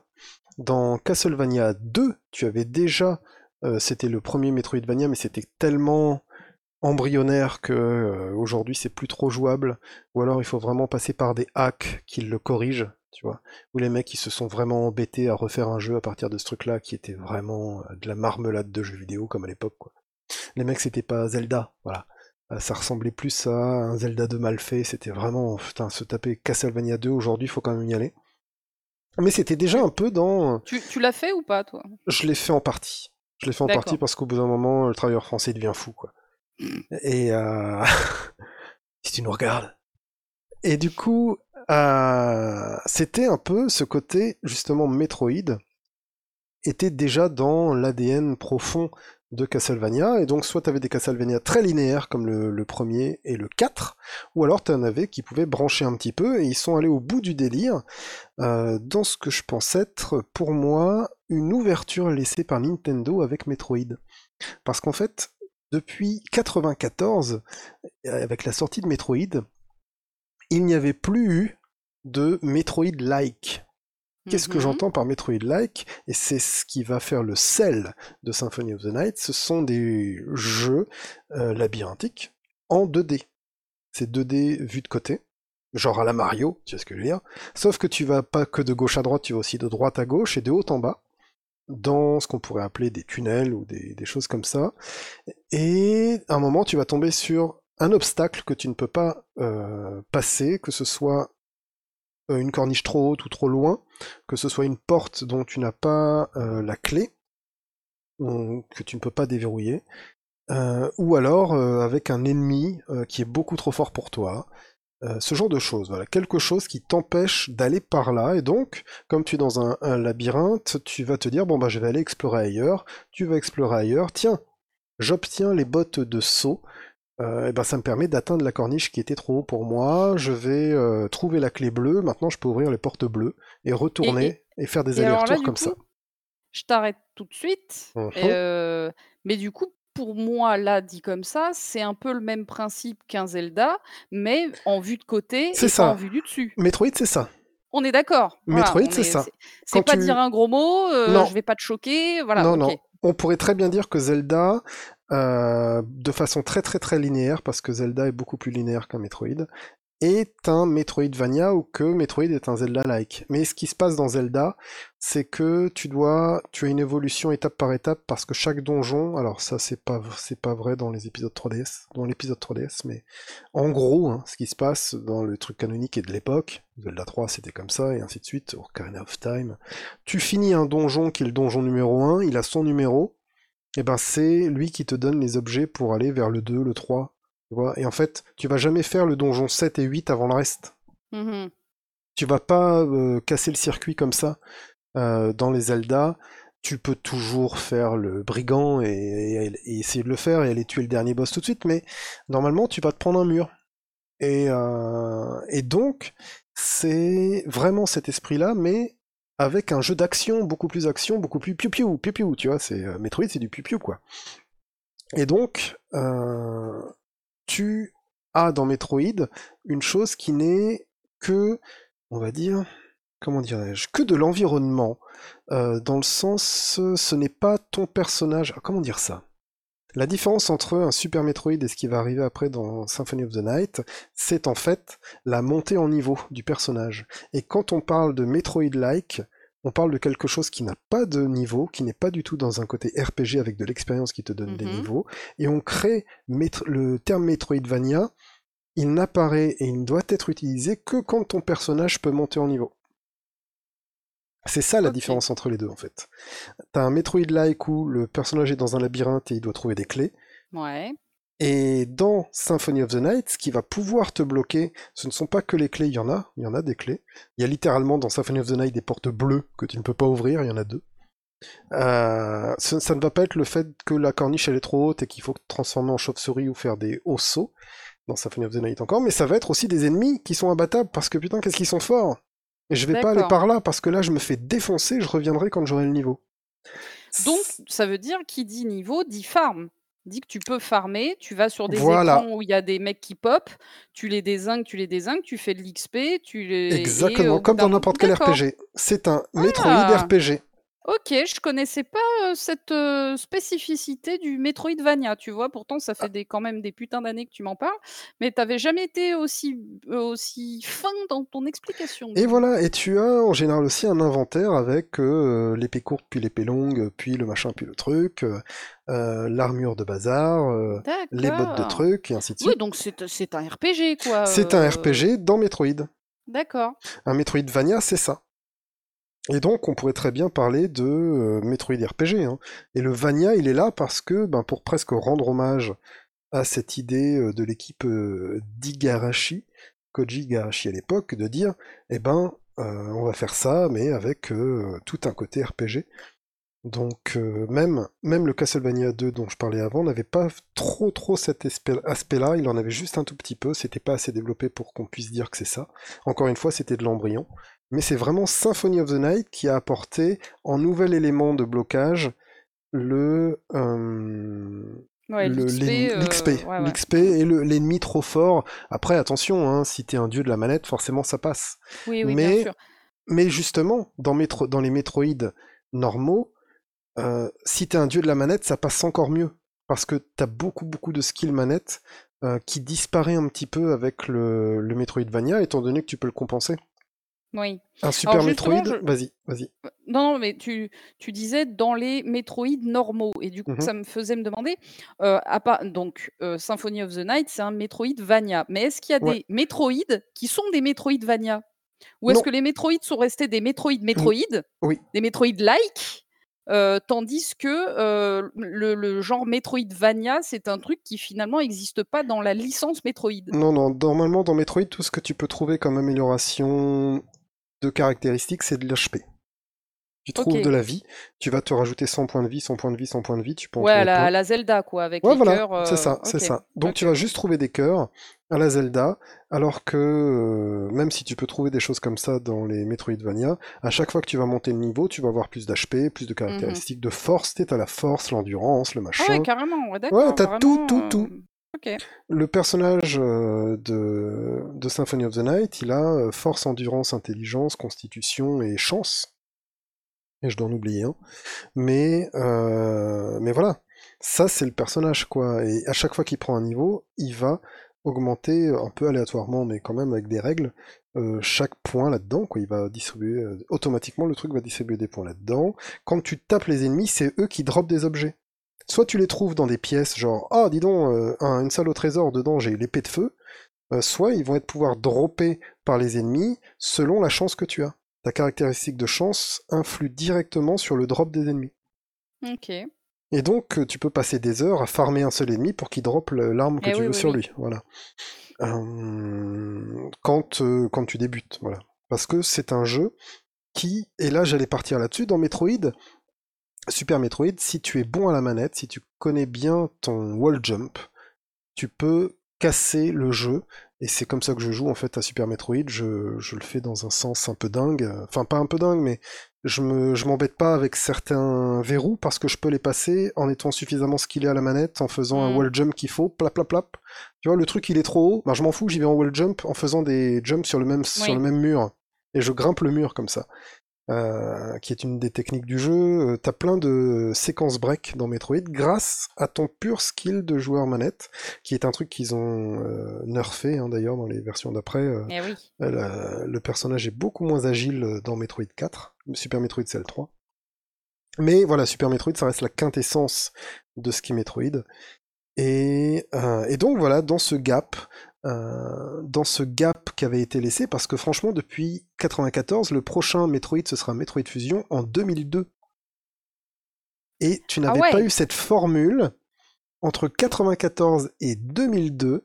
Tu avais une autoroute qui a été prise juste par les gens de Konami avec, euh, avec leur Castlevania, Metroidvania. D'accord. Et c'est vraiment mon- ma grosse interrogation euh, de me demander, euh, mais qu'est-ce qu'ils foutent les, les gens, les grands, hein, Nintendo, Konami, euh, machin truc, à laisser une autoroute de Metroidvania aujourd'hui qui n'est remplie que d'indés.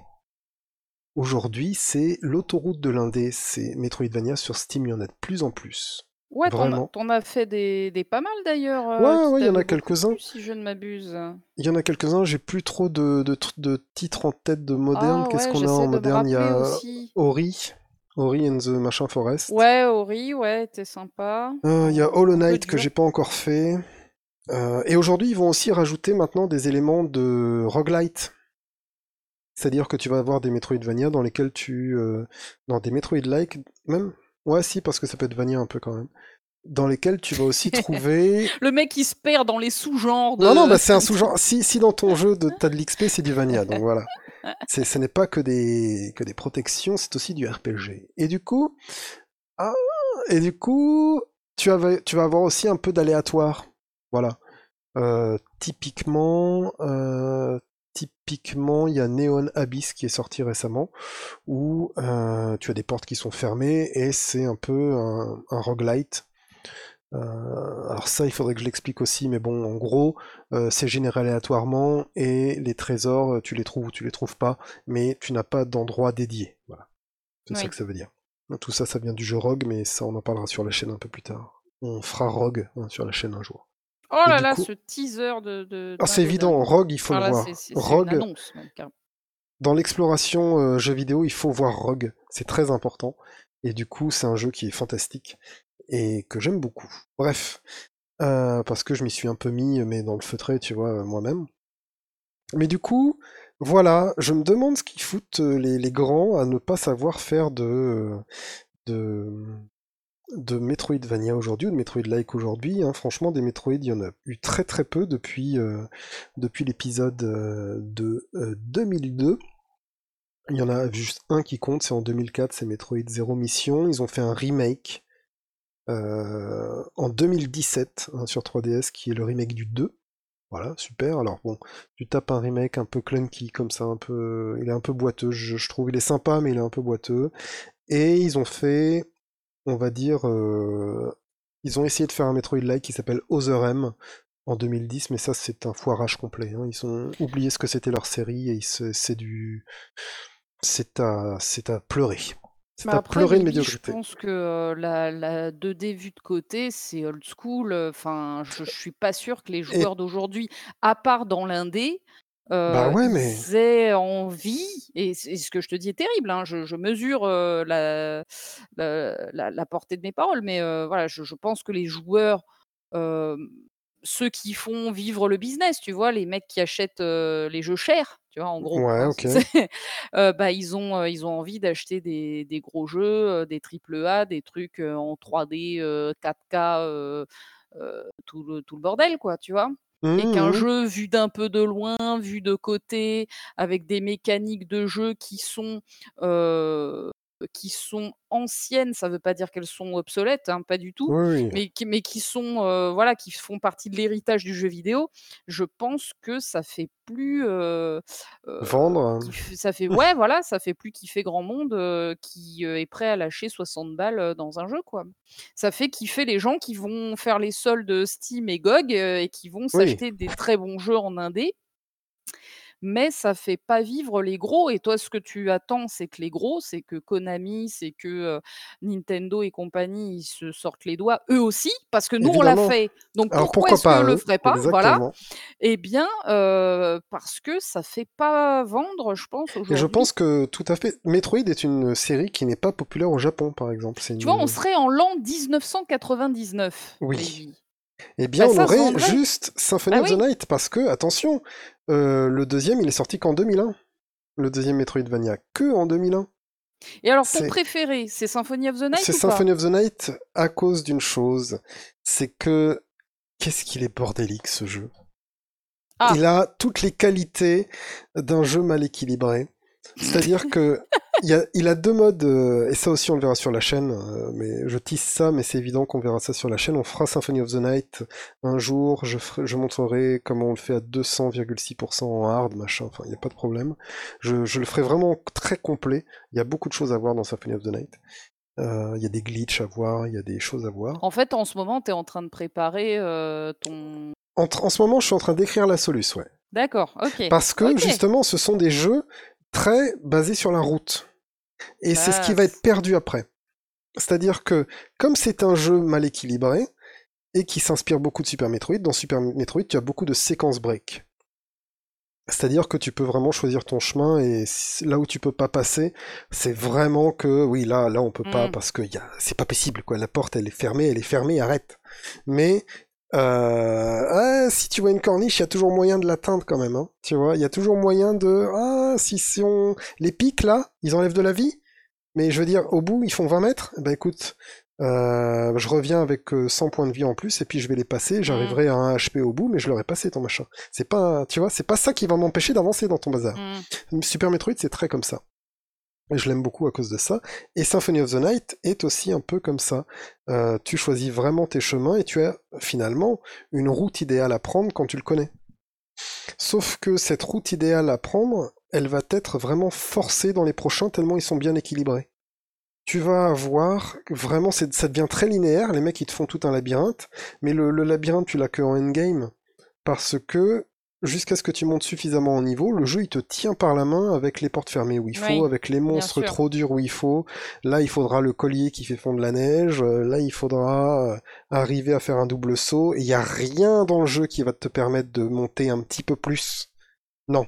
Les mecs, ils ont vraiment tout verrouillé dans un équilibrage parfait, mais trop parfait.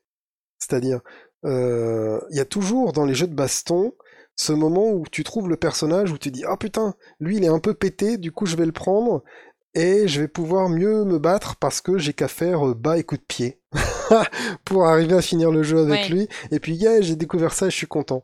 Et donc cet effet là tu ne l'as plus dans les nouveaux Metroidvania tu l'avais dans Symphony of the Night où tu te dis ah ouais non mais maintenant que je sais ça maintenant que lui il a droppé telle arme je vais pouvoir quand même euh, prendre la route que je veux et peut-être que euh, je le fais de manière risquée, mais au moins je le fais quoi. Et tu ne peux plus trop prendre de risques dans les nouveaux, et la prise de risque est récompensée dans Symphony of the Night, et c'est ça que j'aime. Ce sont des... Voilà, les Metroid l'ont gardé, ça. Ah non, je te dis ça, c'est Super Metroid, après ça redevient linéaire de toute façon. Mais voilà, Super Metroid et Symphony of the Night, ce sont les deux derniers à respecter, on va dire, la prise de risque du joueur. Voilà. La montée en skill du pur joueur qui connaît de mieux en mieux le jeu. Et c'est pour ça que je veux montrer ce que ça donne quand on connaît le jeu. Par exemple, dans la version que je vais montrer, t'as très peu de grind.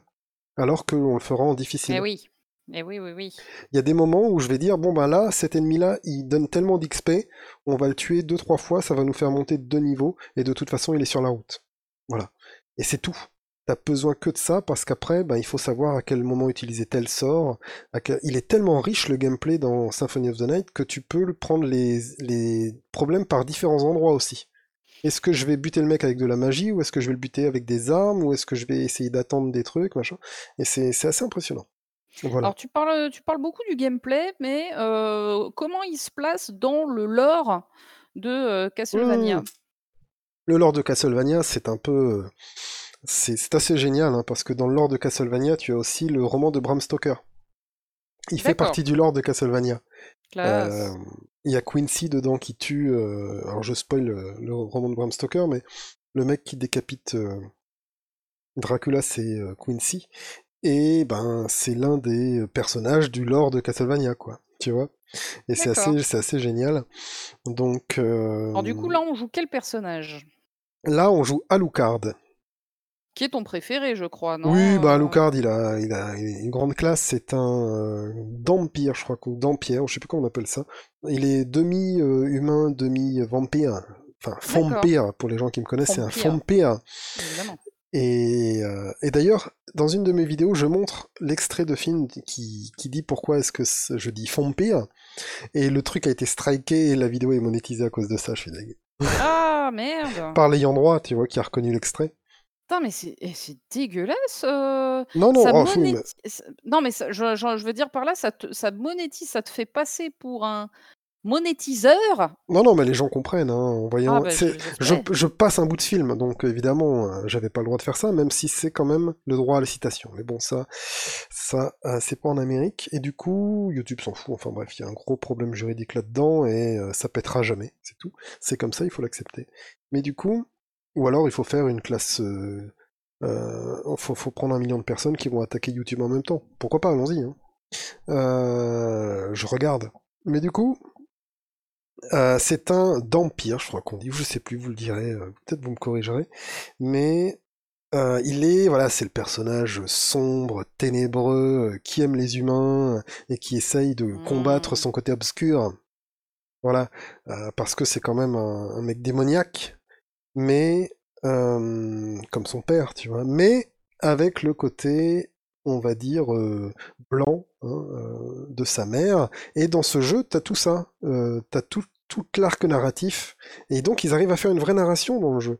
Le mec, euh, on va dire qu'il arrive à, à passer la mort de sa mère, à pardonner son père, machin, un truc, ça va loin. Avec juste des petits personnages sur un eh machin qui se parlent. Donc, euh, donc voilà, c'est vraiment, c'est des personnages géniaux. Euh, les personnages vraiment sont cool. Hein, dans... Est-ce qu'on peut s'attendre à du doublage de qualité avec, des, avec, des, accents? Justement, c'est un jeu doublé parce que c'est de la PlayStation. Ah merde Et donc, le, premier doublage, il y a eu deux doublages. Ils l'ont refait en fait dans les versions remake, enfin remake. Quand ils l'ont ressorti, ils ont refait le doublage parce qu'il est connu pour être infâme. Enfin, infâme mais très bon en fait. C'est comme le doublage français de Metal Gear, c'est fantastique. Et du coup, la version anglaise, c'était... Euh, euh, il y a un moment, t'as un personnage qui lui dit mais What are you here? Ou un truc comme ça. What do you hear Voilà. What do you hear Et ça, c'est Maria qui demande à, à Lucard euh, quand elle le croise.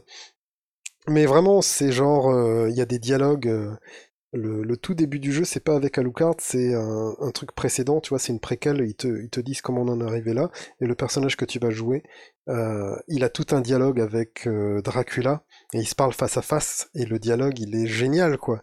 C'est... Euh, Mais c'est-à-dire, ils ont pris des Pakistanais à qui ils ont fait prononcer de l'anglais en... je pense, je pense que ce sont des vrais Anglais, sauf que ça a été écrit par des Japonais. C'est des vrais anglophones, mais qui lisent du texte de japonais.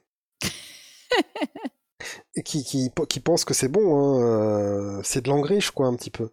Et, euh, et ouais, ça donne des trucs vraiment géniaux.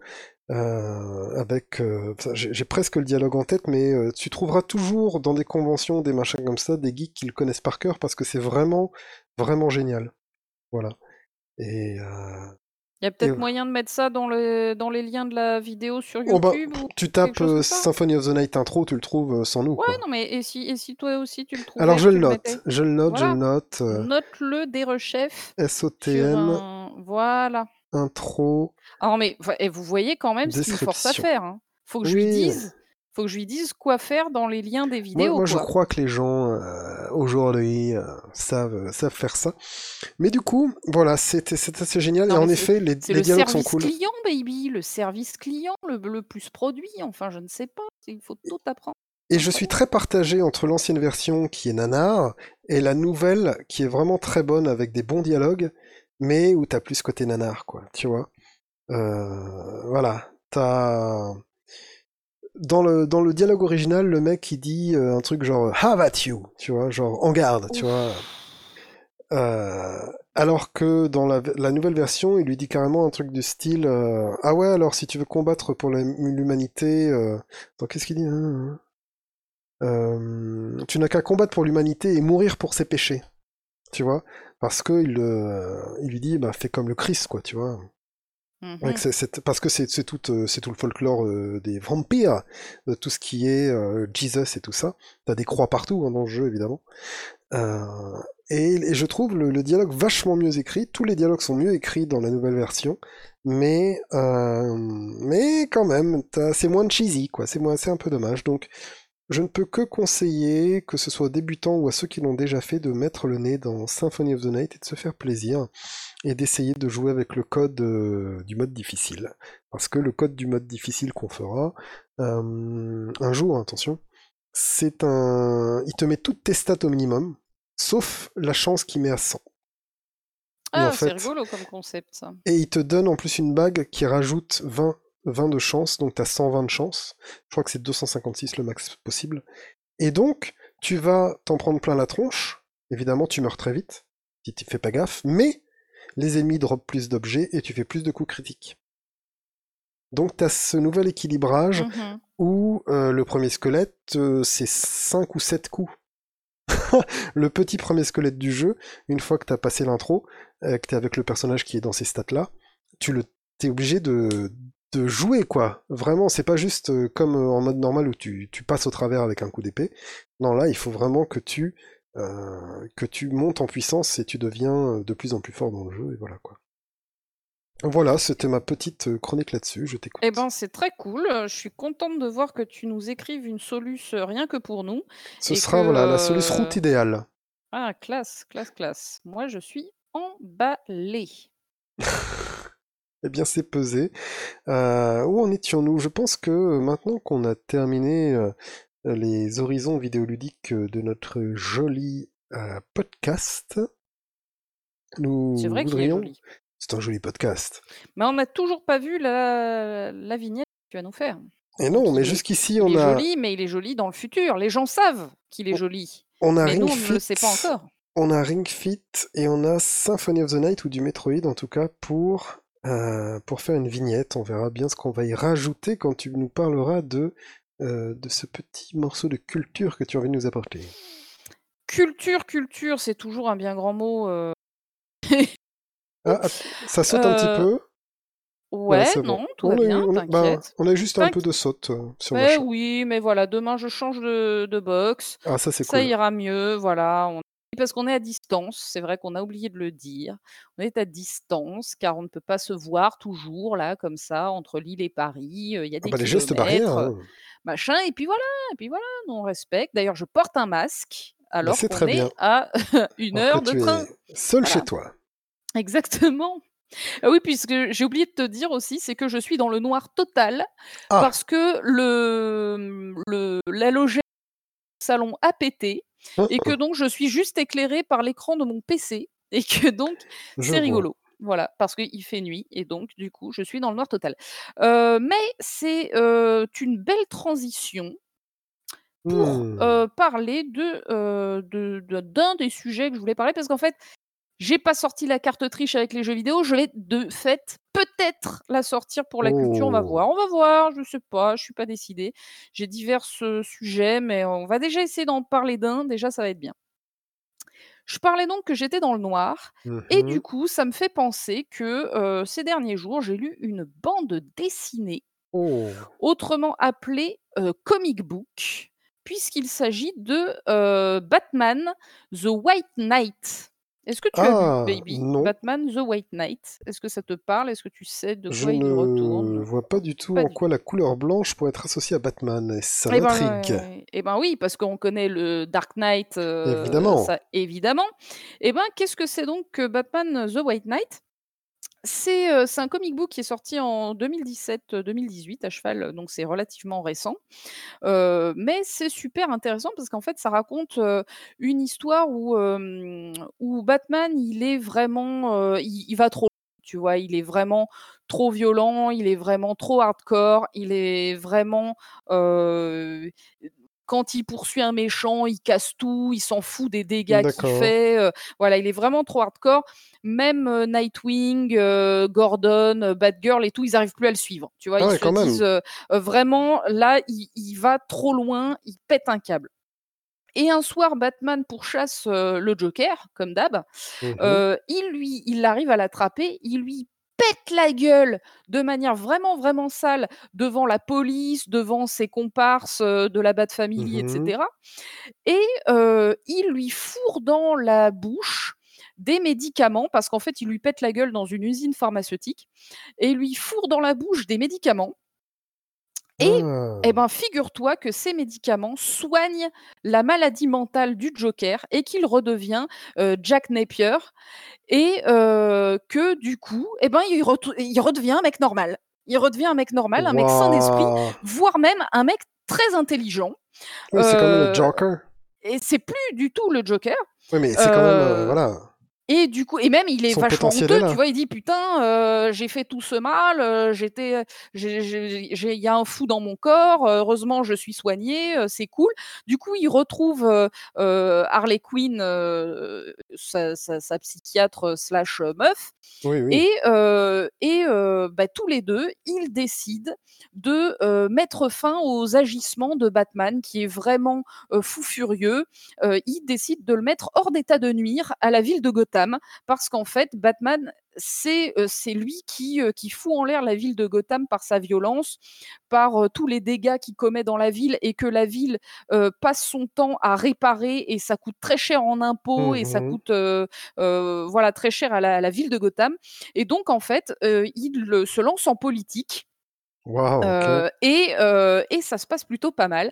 Et donc, je n'en dis pas plus, mais du coup, c'est une inversion en fait du, du- du paradigme euh, entre euh, Batman entre guillemets le gentil et Joker entre guillemets le méchant. Alors que bon, bien sûr, on sait très bien que euh, depuis Killing Joke, il a été communément reconnu que Batman et le Joker, c'est un peu les deux faces d'une même pièce. Oui, oui, Joke, voilà, c'est deux manières de- d'aborder la folie, une manière de folie euh, malfaisante et une manière de la folie du paladin qui va beaucoup trop loin et qui est prêt à tout pour, pour entre guillemets faire le bien, sauf que si tu es prêt à tout, c'est que par définition, il y a un problème et que tu vas forcément trop Mhm. loin. Et donc, du coup, voilà, on est, on est vraiment dans cette continuité de Killing Joke, c'est-à-dire la relation entre Batman et le Joker est très ambiguë et, et c'est une relation où les deux n'existent pas l'un sans l'autre, sauf que là, bah, elle est inversée et, et du coup, c'est Batman qui part en cacahuète totale et euh, le Joker qui essaye presque de le, de le sauver de lui-même. Euh, tout en le mettant euh, euh, hors d'état de, de nuire. Voilà, donc c'est assez intéressant. Donc comme je disais, ça date de 2017-2018, c'est as- c'est assez récent, donc c'est une, saga qui est finie, hein, c'est un run, c'est un run qui est fini. Alors c'est fait par un mec, c'est écrit par un mec qui s'appelle Sean Murphy. J'avais lu déjà quelques-uns de ses, quelques-unes de ses œuvres. Il a fait un truc qui s'appelle Punk Rock Jesus, qui est vraiment très très bien. Il a fait un autre truc qui s'appelle Joe l'aventure intérieure. Donc c'est des euh, c'est des œuvres à part. Hein, c'est pas ça rentre pas dans des euh, dans des sagas. euh, voilà, tant dans mieux, des, hein, dans, finalement, dans- parce des que grandes bon. sagas du comic book. Mais là, du coup, il, il s'est adonné à Batman et franchement, bah, c'est pas mal. Donc il y a des trucs qui se passent dans ce comic book qui sont du coup euh, bah, qui sont des gros trucs, quoi. hein. Il y, a des- il y a des persos importants qui meurent, il, y a des, il se passe Mhm. des trucs qui peuvent être, euh, qui peuvent avoir de l'impact sur l'avenir de, de Batman. Ouais. Euh, comme bah, par exemple, pour ceux qui savent un petit peu, euh, la mort de Jason Todd, donc le deuxième Robin, qui a marqué très durablement et qui rentrait en fait dans le canon de, Oui, comme l'oracle dans. Killing Joke.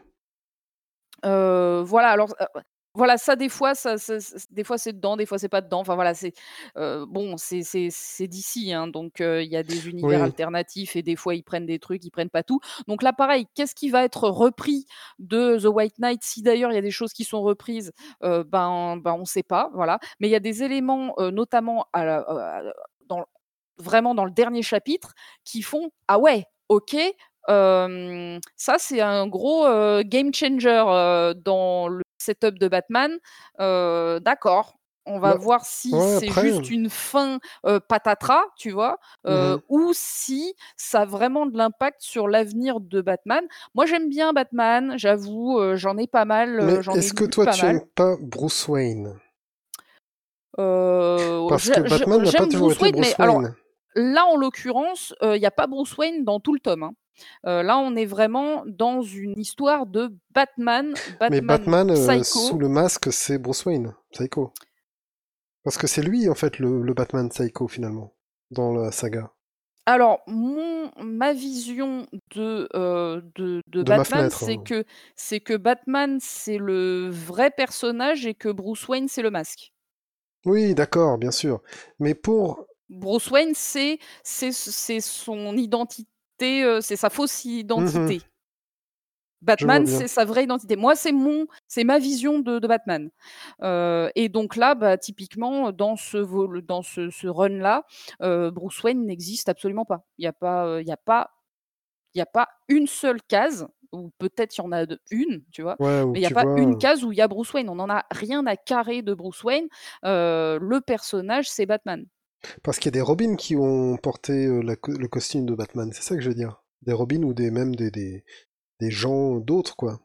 Ouais, ça c'est dans, dans des avenirs Dans euh, d'autres par, trucs, par ouais, rapport des à avenirs ou des trucs parallèles, mais justement, j'y connais par pas rapport à cette euh. temporalité-là, euh, là on est dans une temporalité où euh, il bosse avec, avec Nightwing et Batgirl, donc Mhm. il est euh, encore dans la Bat La Bat Family, Family, il n'est ouais. pas encore, euh, il est pas encore retraité à la euh, Dark Knight, euh, voilà, il est pas encore dans, Ok. ces, dans, ce- dans cette, cet avenir possible euh, de Frank Miller, euh, que, qui est mon qui est mon œuvre préférée d'ailleurs hein, de, de toute la saga euh, euh, Batman, de ce que j'en ai lu en tout cas.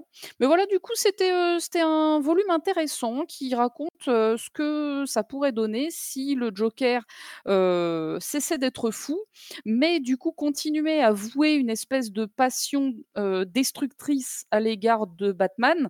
Batman qui, lui, ne, entre guillemets, ne se laisse pas convaincre Mhm. et du coup continue à s'acharner sur, sur Jack Napier alors que euh, il est complètement Ah, sain d'esprit. Et donc finalement tout le monde se dit mais euh, Batman euh, il est barjot, euh, il voit pas que le mec euh, euh, maintenant il est gentil, c'est donc lui le fou, c'est donc lui le méchant, oui. tu vois. Et donc voilà du coup le tout, tout le toutes les opinions des, des gens se retournent. Alors après tout ça c'est très rapidement raconté, on est vraiment sur un volume, ça mériterait d'être d'être plus long, ça mériterait d'être euh, plus fouillé. Ouais ouais ça, ça mériterait hein, vraiment il y a un setup qui est intéressant. Je trouve que la fin elle vient un peu vite. Euh, ça pourrait faire un très très bon film, un film d'ailleurs infiniment meilleur que Joker. Et, et- y a et oui, pas, que c'était de la merde ce film. Voilà. Et il n'y a pas un numéro 2 parce que je vois là en regardant un peu sur les internets qu'il y a un Batman Curse of the White Knight. Eh ben écoute, je n'en sais rien. Euh, moi j'ai lu, euh, j'ai lu et C'est quelle je édition? je ne me suis absolument pas renseignée. C'est toujours chez Urban. Euh, je ne me suis pas du tout renseignée. Si je Mais tape si tu, t'as- si tu prends ce volume qui s'appelle Batman White Knight, t'as une mhm. histoire complète et t'es satisfait. oui, C'est Oui, pas oui, mal. puis alors la fin, la fin, elle est cool et la fin, tu te dis, ah ouais, punaise, dis donc, ok, comment on peut continuer après ça, tu vois? Enfin, après ça, il y a du, il faut, faut pouvoir enchaîner, quoi. Oui, tiens, c'est vrai que c'est aussi le mec qui a fait American Vampire, Sean Murphy, mais en tant que dessinateur, Euh, parce que à la base c'est un dessinateur et qui ensuite est passé au, au scénar. Euh, et franchement, ce qu'il fait, c'est pas mal du tout. Donc ouais, voilà, c'était bien. Moi, j'aime bien Batman. Euh, c'est pas extraordinaire, c'est pas une des grandes œuvres de Batman, mais en tout cas, c'est un setup intéressant. Oui, ça fait déjà se Et, poser des euh, et vu questions. qu'on parlait du Joker récemment pour dire à quel point ce film était pourri, il m'a semblé pertinent de dire, bah voilà, si vous voulez une bonne histoire du Joker, et ben ça Hmm, existe. Voilà, je vois, je vois. Après, c'est vraiment beaucoup, beaucoup de choses. Batman, euh, tu vois là, je suis sur Amazon juste pour voir un peu, tu vois. Et, euh, et je me rends compte que ouais, Batman, il y en a plein, plein, plein, plein, plein, et que t'as les histoires d'Harley Quinn, t'as les histoires euh, parallèles, t'as les histoires avec le reste des héros d'ici, sans les héros d'ici. c'est infini, quoi. Et c'est vraiment le grand défaut, et c'est, c'est le défaut, pour moi, des comics. C'est vraiment cette, et je suis vraiment le stéréotype, hein, quand je dis ça. hein. C'est le, l'infinité, c'est la, voilà, c'est l'abysse, voilà, c'est ça. Que Ouais, ça je, je, représente je, de se plonger dans, Mm. dans ces univers-là, parce que des fois, je vois des petits trucs passer euh, sur des boards, sur, sur Internet, des Reddit et des machins, où il y a une petite scène choquante de Batman, choquante, marquante de Batman, où je vais me dire, waouh, ce, ce tome-là, de, de quoi c'est tiré, ça doit être trop bien. Mais euh, quand j'ouvre un tome de Batman, je me dis, attends, qu'est-ce qu'il y a avant, quoi? Tu vois, j'ai lu les hiboux. Des fois, dans les hiboux, t'as quelques références où tu te dis, Mm. ah, euh, quand même, euh, c'est pointu, tu vois. Ouais, alors j'ai beaucoup aimé hein, La Cour des Hiboux, Oui, c'était vraiment pas mal. super.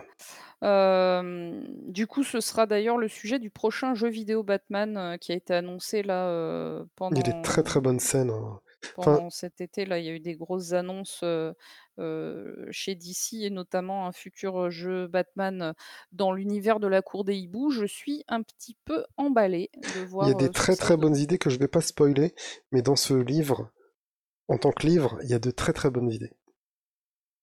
Mm. Voilà. Tout simplement, je n'irai pas plus loin, mais il faut le lire, La Cour des Hiboux. C'est ça, hein.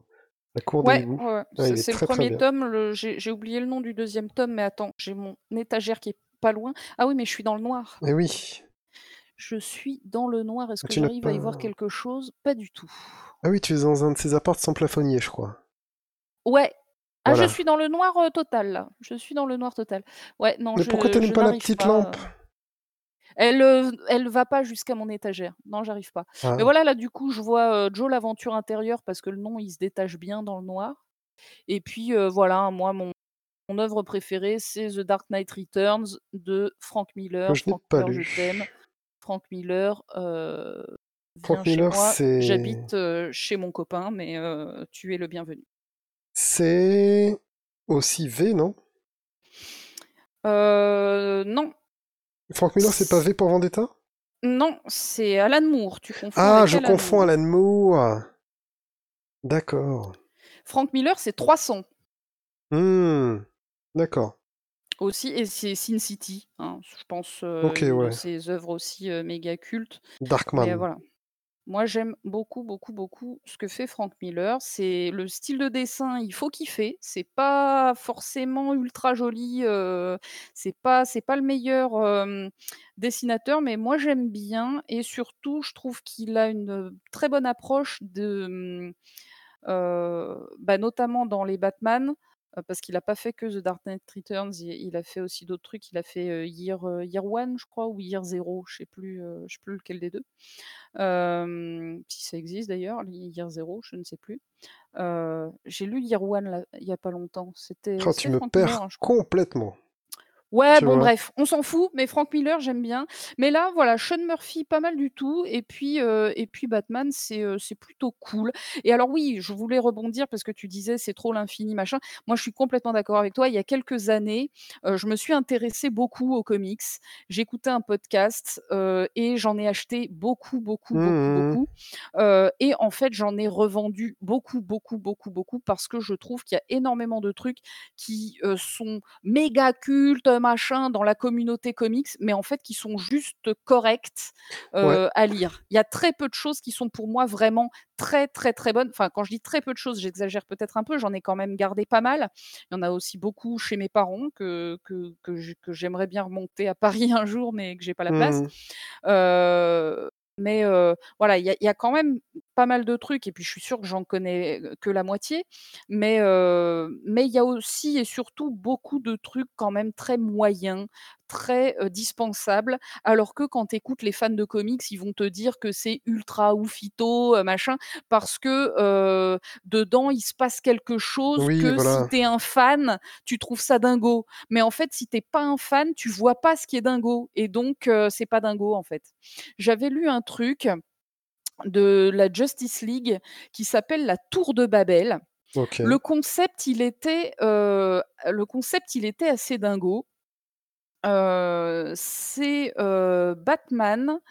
En fait, il a un moyen de neutraliser chacun de ses potes de la Justice League. Oui, oui, oui, ça Parce c'est que oui, tout à fait. il a, parce qu'il a sait pas de que pouvoir. lui, il a pas de pouvoir, que les autres c'est des demi-dieux, c'est des extraterrestres, c'est des Il a le connards. point faible de ils chacun, sont-. Voilà. Et donc en fait, il a pour chacun le moyen de les neutraliser. Sauf que il se fait voler ses moyens par Razal Ghul, euh, par Ah. l'intermédiaire de sa fille euh, qui euh, fricote un peu avec euh, Bruce Ouais, Wayne. mais voilà, c'est une choleuse. son- Voilà, et du coup, et du coup, ben la Justice League est dans la méga merde et ils pensent tous que c'est Batman qui les a trahis, alors que Batman il se retrouve aussi gros gens comme devant.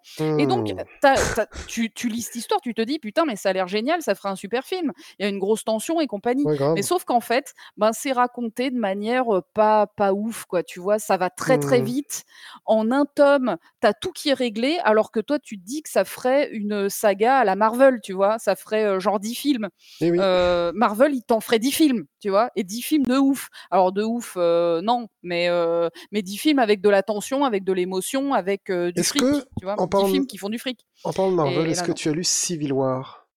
Non, je n'ai pas lu Civil War. Je suis justement pas cet très. Marvel. euh, je suis pas très Marvel en. J'ai peur de cet effet-là.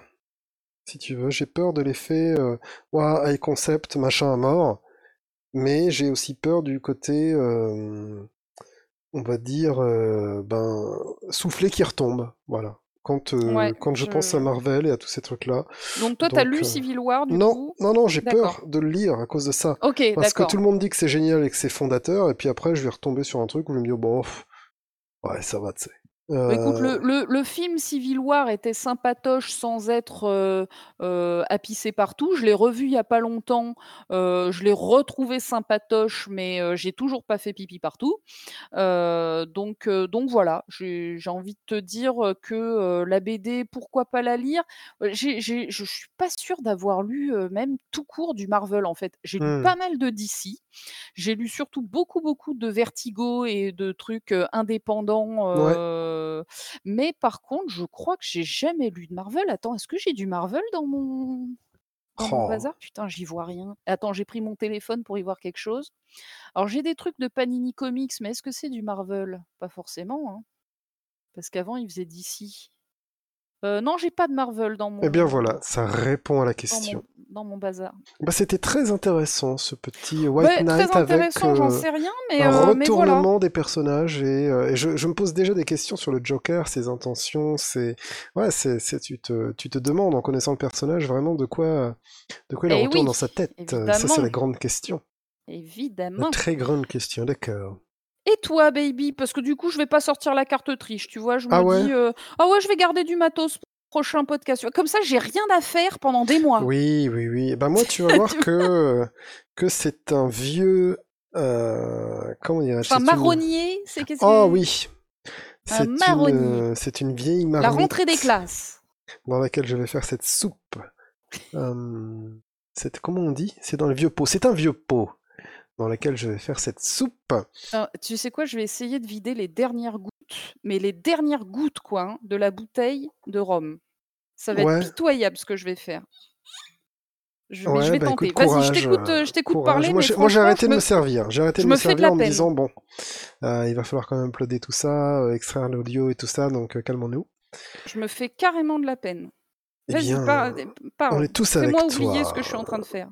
Eh bien, je peux te le faire oublier assez vite. C'est un livre que toi, tu as lu bien, bien, bien après moi. Et quand je parle de livre, je parle de pièces de théâtre en cinq actes.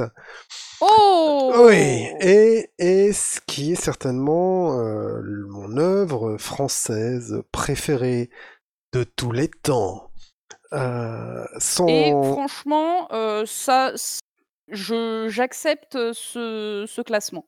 Voilà, voilà. Il faut savoir que... Bon, je suis pas un littéraire de C'est dingue, digne, hein. c'est digne. J'ai euh, j'ai un bac L, mais après euh, après ça s'arrête là. Et euh, en littérature française, je suis pas un, un- je suis pas un aigle quoi. même pas une gorgée. hein. Voilà. Ah ouais, mais tu l'as eu quand même. Et voilà, c'est ça que Je me sens un peu plus zéro déchet, mais c'est tout, et voilà, c'est ça qui est bon. Zéro déchet en buvant, c'est c'est moi le déchet. C'est ça. Oui, c'est clair.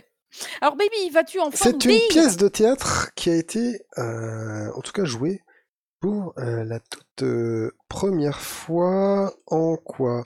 En 1898, je crois? Je suis en train En de fait, le vérifier mec, il m'a vite fait. piqué le concept des intros qui durent trop longtemps et qui font du suspense. 1897, ça a été écrit par Edmond Rostand et ça s'appelle Cyrano de Bergerac. Ah, Voilà. Et parce que j'ai... Euh, c'est avec mon père, on aime bien ce livre. Alors j'ai une obsession beaucoup plus grande que lui, hein, mais on aime bien tous les deux. Et, euh, et je lui avais offert un DVD que j'ai, qui est la version qu'on trouve... euh, on la trouve sur Amazon, on la trouve partout. C'est édité... euh, on la trouve encore, de 1960. Parce que quand on parle de Cyrano de Bergerac, je vais très, très vite survoler ce qu'on peut trouver. On peut trouver le bouquin, on peut trouver des pièces de théâtre dans toutes les grandes villes qui se respectent. Et, euh, et on peut trouver deux versions principales, qui est la première, celle avec euh, Depardieu, c'est la plus connue. en la- effet, qui est multi-rediffusée, elle Voilà. passe euh, huit fois par an à la télé, on est d'accord. Et qui pour moi n'est pas la meilleure. Pour moi, la meilleure, c'est celle de 1960. Voilà, alors Qui accroche-toi est en noir et et blanc. blanc, si Oui, je ne m'abuse. c'est ça, en noir et blanc, où Cyrano est joué par un monsieur qui s'appelait Daniel Sorano.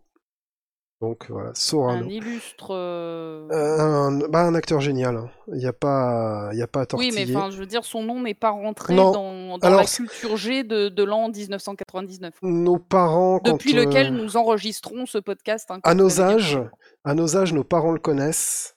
Peut-être que les grands-parents de certains le connaissent aussi, mais voilà, après il est mort assez vite, donc euh, tant pis. Ah merde.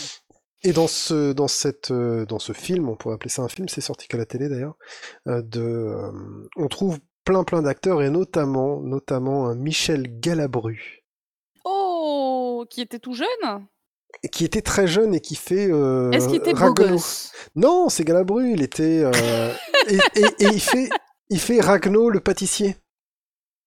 Voilà, le pâtissier qui nourrit les poètes oui, à l'œil. Oui, oui, bien sûr. Et donc il faut imaginer voilà ce, cette Un des premiers personnages, euh, il me semble, peut-être même d'ailleurs le tout premier perso, genre qui apparaît au début de la L'un des vrais amis de Cyrano. Voilà. Cyrano a deux vrais amis euh, et il en fait partie. Donc, euh, pourquoi est-ce que je parle de, de- de ce livre? Bon, déjà parce que c'est un monument de la culture française. C'est ce que c'est l'une des choses que la France a fait de mieux, euh, vraiment, hein, vraiment avec euh, des livres comme L'étranger de Camus ou des choses comme ça. Non, mais après, est- t'en sais rien, baby. Euh, tout à l'heure, tu disais que t'étais pas un littéraire. Je suis pas un littéraire, mais c'est impossible. Oui, non, mais voilà, là, tu es en train de faire Non, non, des, je te parle des, des vraiment- assertions qui, Si- qui ne regardent que toi, en fait. Je te parle d'un- truc. con- Oui, mais c'est pour moi ce que. J'ai dit que c'est ce que je pensais. Vraiment parce que c'est complet. Il y a vraiment tout dans, ce, dans, ce, dans cette pièce de théâtre. C'est une pièce de théâtre. Et vraiment, ce serait dur de trouver quelque chose qui va euh, surpasser ce bouquin dans tout ce qui a pu être Mais fait, alors machin. pourquoi? Pourquoi? Parce quoi, que tu as à la fois- arguments? tu as à la fois, c'est une tragédie romantique, on pourrait dire, mais avec quand même des, de l'héroïsme. Tu as beaucoup d'héroïsme. Cyrano, c'est vraiment le stéréotype du héros, mais du héros tel qu'on pourrait le trouver imbattable aujourd'hui dans n'importe quelle série américaine, tu vois. Avec euh, cette énorme fêlure euh, qu'il a, cet énorme défaut, et qu'il a un long nez, un gros nez euh, qui lui déforme le visage en fait. Il ne, lui, il ne voit plus que ça. Et, et forcément, forcément, il est très susceptible là-dessus. Et donc, tu vas avoir ce héros qui peut tuer des armées tout seul. hein. Euh, Dans le bouquin, littéralement, il tue 100 personnes une nuit. Euh, enfin, il tue, voilà, il bat 100 personnes. Euh, il peut vraiment sortir des pires situations militaires, ainsi de suite. C'est un vrai bretteur, voilà. Il, il bat n'importe qui en duel, ainsi de suite, mais il a quand même cette fêlure physique euh, qui, qui va le suivre, donc tu as ce côté tragique. Euh, tous les autres personnages qui gravitent autour ne sont pas là forcément que pour lui. Et ça, c'est assez, c'est assez fort aussi. C'est pas, c'est pas, on va dire, un héros qui fait vivre tout seul l'histoire, et il va avoir cette tendance justement à cause, à cause de ses complexes, ainsi de suite, à vivre en parallèle de sa propre histoire.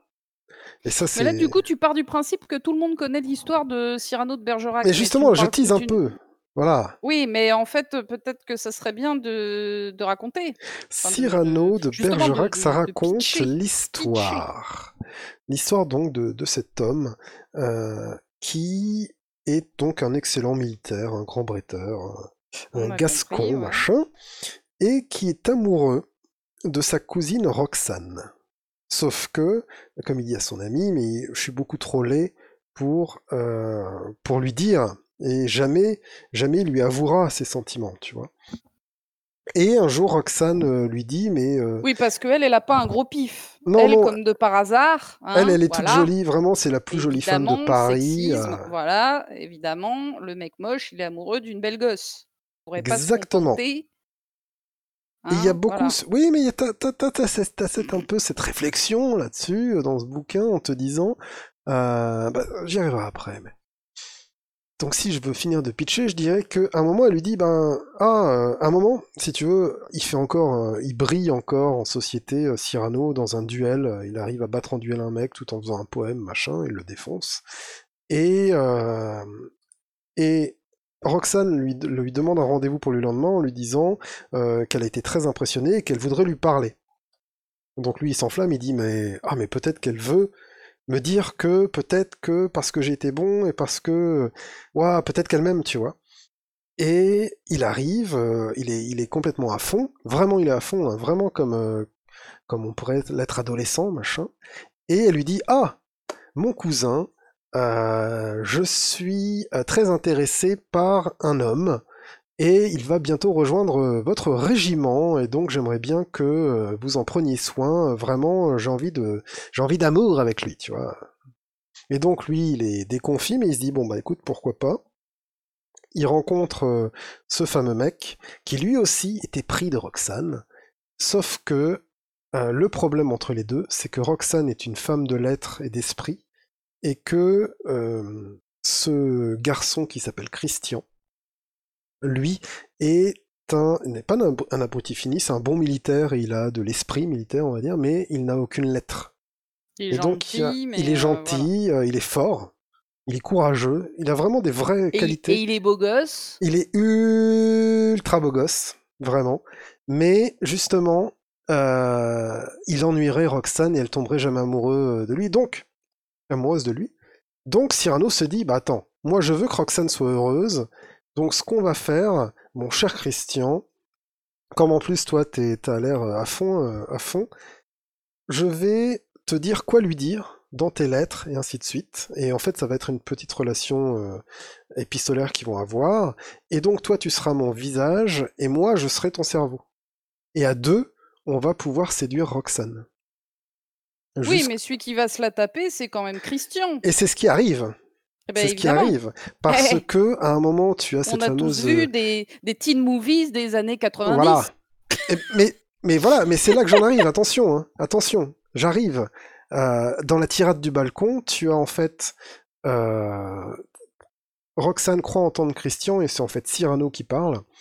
Et il lui parle d'amour comme j'ai jamais vu avant après quoi. C'est tellement beau. Genre, à chaque fois de façon que moi je lis ou que je regarde un Cyrano, je chiale. Il faut pas avoir de cœur pour pas être un peu ému, tu vois, par tout ça.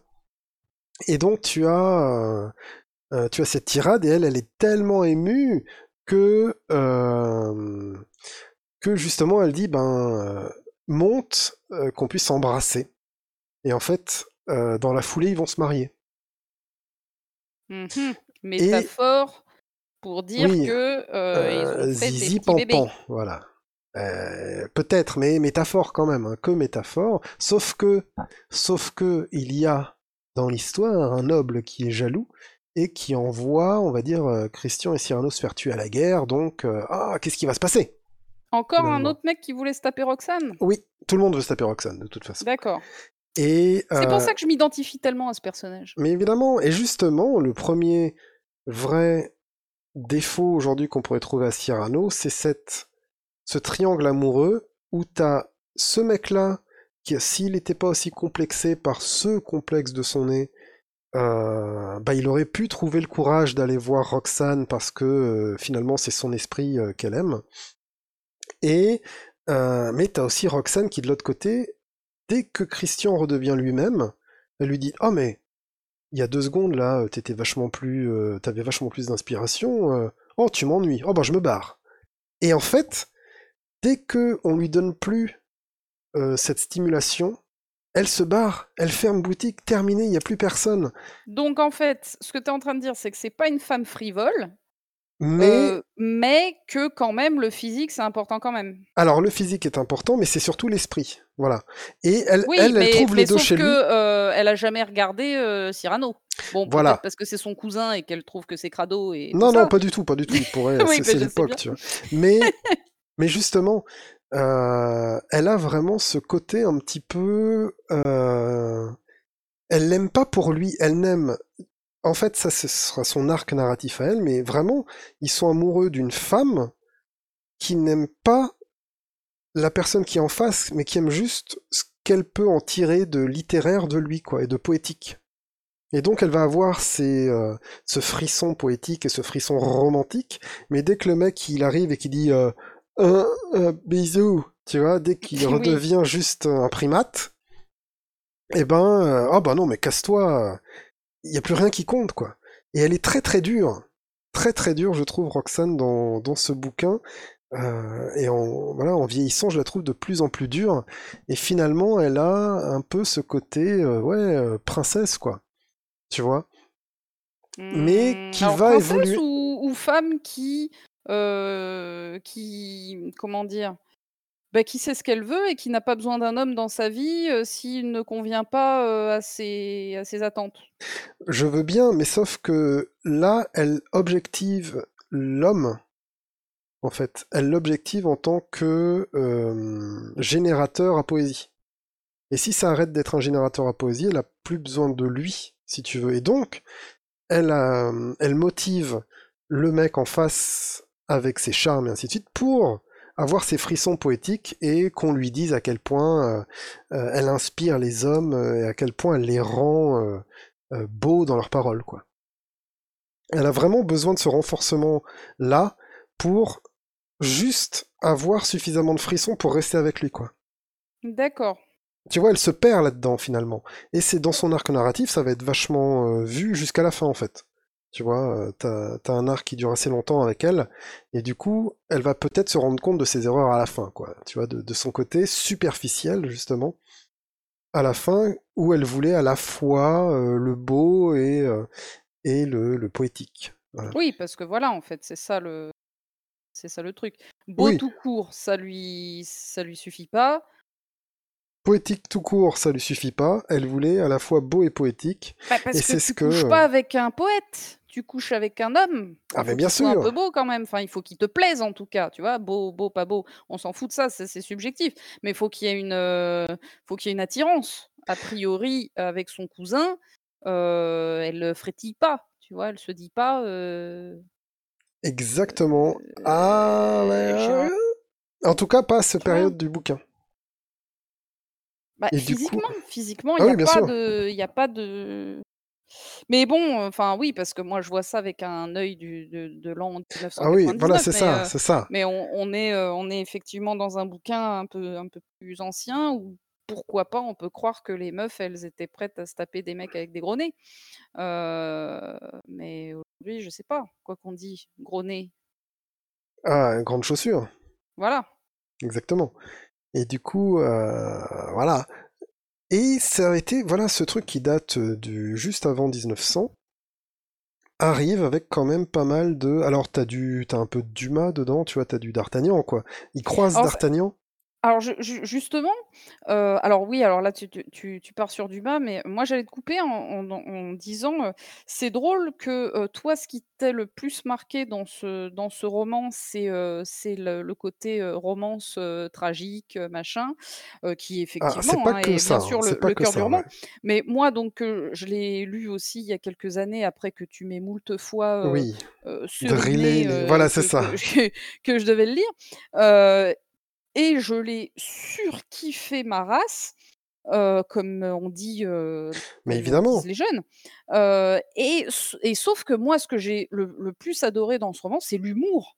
Moi, voilà. j'étais mais pété de rire du début à la fin. Alors pas pendant les scènes, heu, émouvantes, hein, Non, non. évidemment, je je ne riais pas du roman, je riais avec le roman que j'ai trouvé heu, d'un humour, Et extraordinaire. c'était justement là où j'arrivais avec le côté, on retrouve Dumas et en fait, le côté tragique et romantique, c'est l'une des parties, mais pour un truc, voilà, de cet âge-là, machin, tu as une grande modernité, en fait. Tu as du vers parce que tout est en alexandrin, ça j'ai oublié de le dire. C'est vrai. Toute la pièce est en alexandrin. Il n'y a pas une faute d'alexandrin dedans, tout est tout rime et heu, tous les personnages parlent en alexandrin, même s'il fait un mot, le mec, en fait, il il complète l'alexandrin d'avant et d'après, quoi. Oui, oui, bien sûr. Donc c'est assez génial et donc voilà, tu as un humour de fou, tu as un charisme et un côté héroïque complètement dingue et le côté héroïque est tout au début parce que le le un des premiers trucs que fait, que fait Cyrano dans le bouquin, c'est la fameuse tirade du nez, où il Mmh. va parler, heu, de son propre nez en disant à la fin que, heu, il on peut il peut bien s'insulter lui-même, mais qu'il permettra jamais à un autre de l'insulter sur son nez, tu vois? Et il finit par, on va dire blesser en duel, le mec qui l'aura provoqué. Avec, voilà, un esprit complètement dingue et toujours des petites situations un peu cocasses, heu, justement Ragno, heu, par Galabru fait très bien ça dans l'adaptation, il le le maîtrise super bien Oh, tu me et donnes heu envie de voir cette adaptation avec qui fait Galabru. quand même 2:36, hein. Est-ce que c'est trouvable sur un quelconque YouTube, Oh, je sais pas. internets ou pas du tout? Je pense pas. Il y a un DVD, qui existe, voilà. Moi j'ai le DVD. Mais faut un lecteur DVD baby, qu'est-ce que tu de quoi tu Bah parles? oui, je sais bien, mais heu, voilà, je peux te le ripper. Non, mais Mais c'est vrai heu qu'on a des consoles qui font ces choses-là.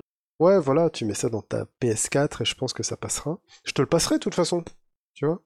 Ah tu l'as? Tu Ah bah oui, tu l'as oui, le oui, DVD? oui, oui, oui, bien sûr, c'est Ah mais Cyrano voilà, quand mais aussi si tu ne dis pas les choses.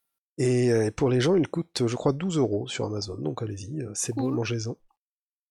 Et voilà quoi, et donc tu as ce côté héroïque et même l'auteur, il démarre le truc en lui faisant faire un duel et tout ça, et il veut, à mon avis, l'inscrire je parle de Dumas parce qu'en fait, c'est à la fin du duel, t'as D'Artagnan qui vient le voir et qui le félicite. Ça, il passe juste comme ça, euh, euh, il lui dit un truc du style euh, C'est tout à fait très bien, je crois m'y connaître. La façon dont vous vous êtes battu, un truc comme ça, c'est tout à fait très bien, je crois m'y connaître. Et Cyrano se retourne vers son pote, il lui dit Tiens, c'est qui lui, il est sympa. Et le mec lui fait euh, D'Artagnan. Voilà, tu vois, ça passe comme ça, ça Donc prend c'est un vraiment petit deux secondes. crossover en fait. T'es en train de me dire Voilà. c'est c'est Marvel. euh, Il existe au dans un 20 univers, Au, au 19e voilà. siècle. Voilà. Il existe dans un univers plus grand qui est de Dumas. C'est complètement dingue, tu vois. C'est voilà, à mon avis, ce truc a apporté beaucoup beaucoup de choses dans les comédies romantiques, dans euh, la façon de faire, à mon avis, du théâtre. hein. Je, pense qu'il a dû être, euh, il a eu tellement de succès qu'il a dû influencer les trucs. Et euh, comme je le dis, moi je suis pas littéraire, je, je suis juste impressionné par la force de ce bouquin qui, en poche, là, fait quand même 350 pages. Et, euh, et voilà, et donc ça m'éclate de tout, de toute, euh, de toute part, cette, cet esprit et les grandes tirades, hein, les grandes tirades qu'on trouve dedans, qui sont les moments où, euh, où Cyrano va beaucoup monologuer. T'as la tirade du nez, t'as le duel avec le fameux à la fin de l'envoi je touche, qui est dans, dans la tirade du duel. Bien sûr, euh, culte. T'as la tirade du non merci où t'as Cyrano qui explique son code moral. Parce qu'en fait, c'est un mec qui préfère être pauvre et être l'ennemi des puissants tant qu'il peut faire sa propre poésie et balancer ses vérités. Il préfère euh, balancer les vérités euh, aux gens que d'en faire ses amis. Voilà. Mm. Et il va se faire des ennemis, des ennemis, des ennemis. Mais il est tellement fort qu'il peut les porter, quoi.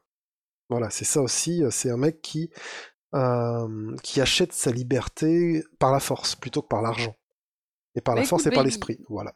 N'en dis pas trop non plus. euh, donne Bah envie écoute, aux gens, c'est je bien, pense qu'on ne peut mais pas ne leur plus. raconte quand même pas tout. Euh, tu dis 350 pages. Alors moi, ça m'étonne parce que je crois que je l'ai lu genre en une ou deux sessions de lecture. hein, Ça Ouais, mais c'est très très très du, très du vite. théâtre. Oui, Du mais coup, euh, donc voilà, ça, euh, ça- euh, Cyrano, ça- ligne d'après, phrase, Oui, oui, voilà. ligne d'après, machin. Donc ça, ça se lit très vite, faut pas avoir peur euh, de le lire, c'est très drôle. Et donc voilà, si, si vous kiffez pas les trucs euh, romantiques, machin, euh, c'est pas grave Il n'y a pas que ça. Très très drôle, c'est très subtil, c'est un personnage très intelligent et ça raconte des choses qui sont très actuelles parce que finalement l'obsession pour l'apparence, l'obsession pour le, le, paraître en règle générale et, et, pour comment dire? Aussi la passion de Roxane pour, en gros, le mec le plus intelligent, c'est aussi ce qu'on voit pas mal aujourd'hui dans les réseaux sociaux, sais, les mecs qui font les meilleures blagues, etc. Enfin, il y a ce côté un peu, ce côté très actuel en fait, hein, qu'on peut vraiment retrouver, dans ce bouquin et qui est effectivement très, très bon. Tu en parles, tu en parles finalement beaucoup mieux que moi. Moi, je me laisse toujours emporter quand je parle de Cyrano. Tu sais bah, l'importance qu'a eu ce personnage pour moi. Je sais bien, mais euh, rentre pas trop dans le détail, sinon après tu ah, racontes tout et, après que, que, que, faire Lisez Cyrano si je devais, euh, vraiment, ça coûte que dalle, hein, c'est du, du domaine public en plus. Donc, euh, ah oui, oui moi je l'ai téléchargé sur Kindle, il est sur Amazon version gratuite, hein, puisque domaine public. Voilà, ça appartient à l'humanité. Si vous avez une liseuse moi, j'ai un Kindle, donc ça fonctionne avec Amazon. On peut télécharger gratuitement Cyrano de Bergerac et franchement, il faut le faire. Et il y a, d'ailleurs pas mal de trucs comme ça très cool gratuits sur Amazon. Ah moi, je lis, je lis pas mal de trucs comme ça, des classiques. c'est assez cool. Eh ben écoute, un jour, il faudrait peut-être que je parle de Dumas, mais bon. Oui, je sais que toi, tu aimes beaucoup Dumas. Ah bah moi, j'ai lu quasiment tout Dumas, hein, je dois, le dire. J'ai lu lire une quarantaine de, de bouquins de Dumas. J'ai eu une période Dumas il y a quelques années et j'en ai lu énormément et je, j'aime énormément cet auteur. J'en parlerai peut-être un jour si ça intéresse des gens. Si vous le dites en commentaire, hein, dites en commentaire. Euh, j'ai envie que vous me disiez en commentaire ce que vous aimeriez qu'on aborde comme sujet. Ah. Alors, question jeux vidéo, j'ai envie de dire qu'on va parler des jeux qu'on est en train de faire. Donc ça, vous pouvez pas tellement mmh nous passer commande. C'est quand même nous qu'on kiffe les jeux, qu'on kiffe nos jeux, tu vois. Oui. Euh, mais par contre, Questions plus, plus, plus variées, plus culture, ciné, séries, BD, musique, tout le bordel. S'il y a des sujets sur lesquels vous êtes curieux de savoir ce qu'on pense, ben pourquoi pas, pourquoi pas en discuter pourquoi pas rajouter une petite composante débat sur, un, sur une œuvre en mmh. particulier, j'en sais rien, tu vois. Par exemple, j'avais pensé peut-être parler du spectacle Pulsion de Kian Kojandi, que je sais que tu as vu aussi. Ah, il est très bien. Et que, et que j'ai vu aussi, voilà, ça aurait pu être un petit sujet, mais. Bah, il y a justement, je t'en ai pas encore parlé, mais il y a peut-être un spectacle dont on pourrait parler bientôt. Mais ça, je ah! t'en dirai plus en oh! off. Oh Ah Ah oui, je ne ah. savais pas s'il fallait dire A ou O, donc j'ai dit un peu les deux. Euh, Mais tu as bien fait, tu, tu dis euh, Moi, tout ce qui je suis très voyelle, hein. très très voyelle. Oui, tu es une femme très voyelle. Ah ouais. Et, eh je ben, respecte ça. Euh, franchement, c'était, ça fait quand même deux fois deux podcasts que tu nous parles. La, la, dernière fois, tu nous as parlé de ton film préféré. Cette fois-ci, tu nous parles de ton bouquin préféré. Mais quelle sera la suite? Ton ma pièce de théâtre, ma pièce de théâtre préférée. Ah, parce que voilà, le mec en plus il distingue. Non, c'est vrai que c'est mon bouquin, c'est mon bouquin. Oui, voilà. Quand on dit bouquin, quand on dit bouquin, on a tendance à avoir euh, un roman ou une nouvelle ou un truc. Donc... pas forcément. Non, tu Pas forcément. Et tu fais bien de rappeler que euh, effectivement, il n'y a pas que les romans dans la vie, il y a le théâtre aussi. Exactement. Baby, avant de se quitter, c'est la fin des maternelles. Avant de se quitter, baby, il fallait quand même qu'on parle de cuir. Ça me semblait, ah. ça me semblait important d'aborder ce sujet euh, parce qu'il nous a été demandé. Et oui. il nous a été demandé sur le Facebook. Je vous disais tout à l'heure qu'on avait une page Facebook avec deux personnes dessus, dont moi. Mmh Et eh bien, l'autre personne à qui on va faire euh, immédiatement un gros bisou, et qui s'appelle, attendez, je suis en train de chercher sur la page, qui s'appelle. Bah, oh, bah, il a supprimé son. Ah non, c'est bien. Qui s'appelle Jérôme. Jérôme. Jérôme suggérait qu'on parle de cuir. Et donc, baby, j'ai envie de te dire, canapé en cuir ou ah canapé en tissu? Tissu, moi, il faut un truc absorbant. Évidemment, et qui va pas trop faire cuit, cuit, cuit, cuit. Ouais, pareil. hein. Puis quand il fait chaud en plus l'été, Voilà, tu non, mais colles, tu il fait pas chaud que l'été sur les canapés. C'est horrible. J'ai envie de te dire. Tu Oui, c'est vrai. Sur un canapé en cuir, il fait chaud toute l'année. hein. Et, voilà. Et Ah, non, mais non. toi, tu penses à des usages du canapé. Ben voilà, je parle de, de, de canapé. euh, voilà. Un canapé, ce n'est pas fait que pour asseoir ses fesses. Euh, je pense qu'il y a plein d'usages qu'on pourrait trouver à un canapé. On peut y mettre des télécommandes, des miettes et des choses comme ça. Ouais. Euh, par exemple. C'est essentiellement à quoi sert mon canapé d'ailleurs. Et donc, euh, je vois mal. Moi, je, je- le cuir déjà avec parcimonie. Le cuir avec parcimonie. Alors j'ai envie de te dire, chaussures en cuir Oui, ou chaussures en simili dégueulasse chaussures pour le pour la chaussure, je veux bien du cuir euh, parce que quand même c'est résistant et qu'on peut les garder longtemps euh, et que bien entretenu ça tient et que voilà. Mais les ceintures aussi. Les ceintures c'est Ah, important. Et Les on n'en parle pas assez. Je ne suis pas de ces personnes euh, qui vont porter des ceintures en tissu, par exemple. Alors là, mais Alors là, tu viens de lancer un pavé dans la mare, baby. Je crois que Ah, mais j'accuse. euh, tu viens de casser Internet en deux. Je pense qu'il y a les gens qui achètent des ceintures en cuir et les autres. je Et que pense tu viens de créer deux, deux factions. non, non, non, les ceintures en les ceintures en tissu, c'est bien pour les treillis, c'est bien pour les militaires, c'est bien pour tout ça. Mais euh, quand on porte un jean, par exemple, euh, je ne veux pas voir autre chose que du cuir. Euh, voilà, voilà, voilà. Ah oui, on- ok, on est vraiment, c'est précis.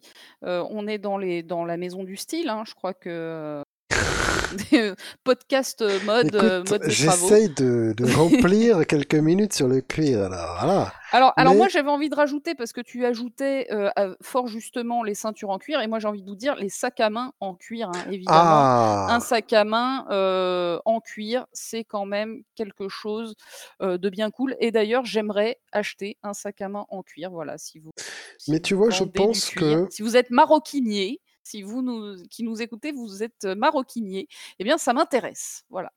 Je- pour moi, avec des idées peut-être un peu modernes, je pense que le cuir, ça devient un peu comme la fourrure tout doucement, mais que, bon, déjà, ben, c'est- ça devient un produit, C'est vegan ce que tu racontes là. bah, ça devient un produit animal et que du coup, il faut pas ça, utiliser, ça on en va a toujours dire, été un. oui. Non mais je veux dire, ça c'est vrai. C'est un produit animal qu'il ne faut pas utiliser, tu vois, à tort et à travers, et qu'il faut mettre dans des choses qui vont durer et qu'on va garder. Euh, pour moi, c'est un peu ma vision du cuir. Alors, c'est ma vision qui est très personnelle et je ne l'impose à personne et je ne, je ne veux pas forcément qu'on adopte cette vision, mais c'est la mienne. Euh, si, c'est voilà, c'est pour ça que je parle de chaussures qui durent longtemps, de ceintures qui durent longtemps, de choses. De, toi, tu parles de sac à main et ça dure aussi. Euh, je ne vois pas, tu vois, de, de cuir Alors- utilisé euh, comme ça à tort et à travers. Pour moi, c'est un matériau noble. Voilà. Là où je te rejoins, c'est qu'il y a cuir et cuir. C'est-à-dire que moi, quitte à buter des vaches pour les mettre dans des hamburgers McDo, ben, autant Voilà. récupérer leur peau euh, Exactement. pour, euh, au passage, faire des sacs à main. Par contre, euh, buter des alligators pour en Mais faire des voilà, chaussures voilà, de connards, là, je dis, je dis non. Et pourtant, je n'ai pas de passion particulière à l'égard des alligators, même je préfère les vaches. Euh, Oui, mais de- choisir on les entre, quand même. entre deux animaux, je préfère être pote avec une, vache qu'avec un alligator. Euh, mais sûr. cela dit, voilà, il y a gentil, cuir et cuir et et, euh, et c'est pas spéciste de dire ça. Euh, non mais non mais abordons les vrais sujets. Tu, Non, mais tu bien es- sûr. tu- Mais on aurait dit Chirac dans. Ce n'est pas raciste que de dire ça. voilà, abordons les vrais sujets. Voilà, c'est tout. On parle de cuir. Merci Jérôme. Merci d'avoir euh, d'avoir lancé ce débat Oui, parce que d'avoir soulevé finalement, ce tu loup. vois, il y avait plein de choses à dire sur le cuir. Ouais, finalement, euh, finalement, qu'est-ce qu'on et, et puis j'ai envie de dire, qu'est-ce qu'on serait sans le cuir aujourd'hui? Où en seraient les livres Où en seraient les, les machins les- Voilà. Ouais, mais, mais plein de choses. Et baby, j'ai envie de te dire, euh, cuir ou latex, pour finir. Je pense que c'est. Moi, j'ai envie de te dire, hein, et je suis encore, euh, voilà, je, je ne fais qu'assumer mes propos personnels et je ne les impose à personne. J'ai envie de dire aucun des deux. Ah, Ah, voilà, parce que euh, un peu comme le cuir, je suis tanné de ces gens. Pardon, merde, j'ai pas réussi à le tenir. Un peu comme ces gens, comme le cuir, je suis tanné de tous ces gens qui veulent forcément se couvrir. Voilà, et couvrir ce qui est finalement leur propre cuir. Voilà. Oh, comme c'est... eh, putain, et c'est joliment dit, euh, baby. Voilà, et je trouve un peu euh, cuisant de voir tous ces gens euh, qui du cuir euh, vénèrent euh, la texture ou, ou l'odeur. Et je dis non. Je C'est dis vrai non, bon, revenons à des choses. Voilà, bien sûr. Mais revenons à des choses simples, revenons un peu euh, à l'essentiel. Voilà. Eh ben, Et je vous laisserai peut-être réfléchir là-dessus.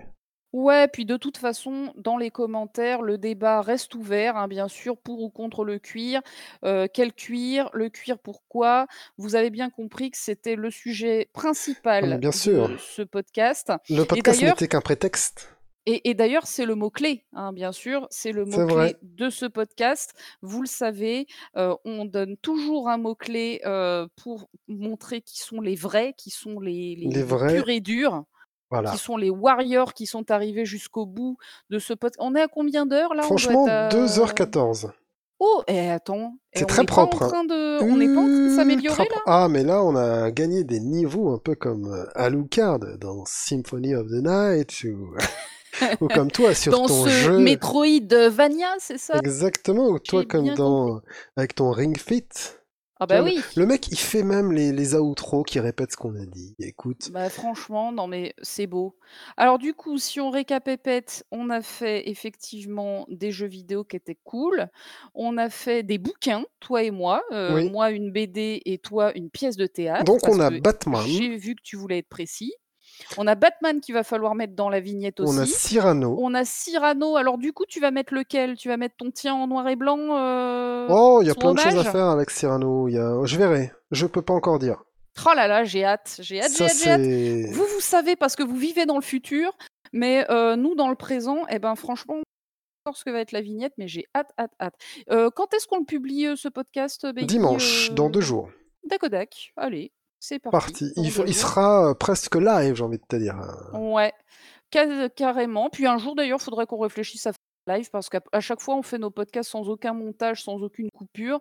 J'ai envie de dire, euh, why not un live un jour? Dites-nous dans les Mhm. commentaires divers et variés de Facebook, de YouTube, euh, de euh, iProot et tous ces machins, euh, si ça vous brancherait, si vous seriez là un soir pour boire avec nous en bonne compagnie pendant qu'on dit des conneries Mais justement, justement, il faudra bien citer les gens, leurs questions, ainsi de suite, pour garder le côté audio et ne pas avoir un podcast Ah non, mais moi je parle, moi, je parle juste d'un live, pas, d'un live Ah, interactif. C'est trop compliqué là ce que tu me dis. euh, Ah, Ah oui, non mais attends, euh, ça c'est une, différent. euh, c'est D'accord. un bazar. C'est un bazar. C'est tout un bazar. Bien Mais oui. Non mais je dis pas qu'on D'accord. le fera pas, mais euh, que ça se, ça, ça se cogite, tu vois, par Oui. contre. Contrairement à juste enregistrer avec des gens qui nous écoutent, ça, ça se cogite pas. On peut le faire. Là, on aurait pu le faire, tu vois. dire, Oui, euh, oui, euh, oui, tout à fait. typiquement.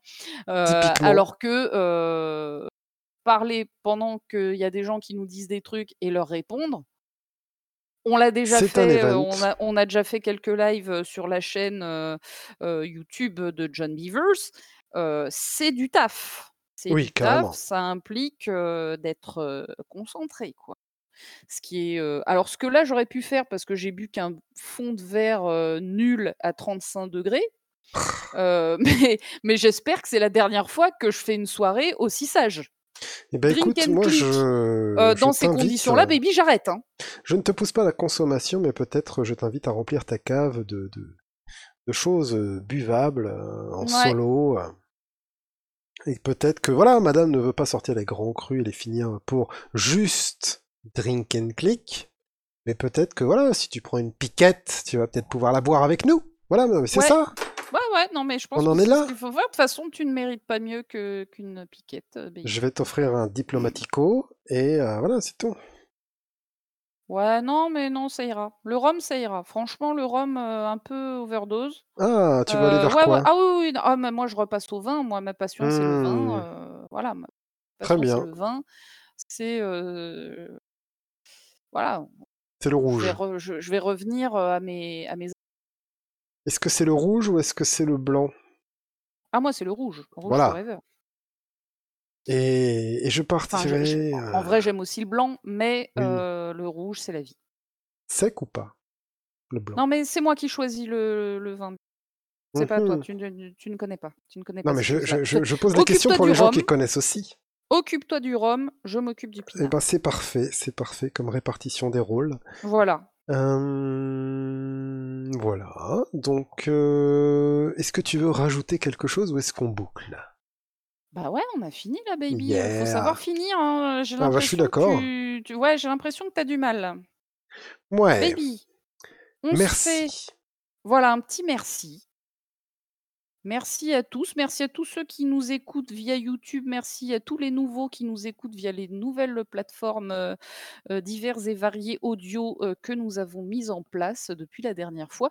Et encore plus merci à ceux qui nous vont nous envoyer des petits commentaires. Bisous, bisous, bisous. Exactement. Merci d'avoir écouté ce podcast jusqu'au bout. Prenez soin de vous et à la prochaine. Salut. Salut. Salut.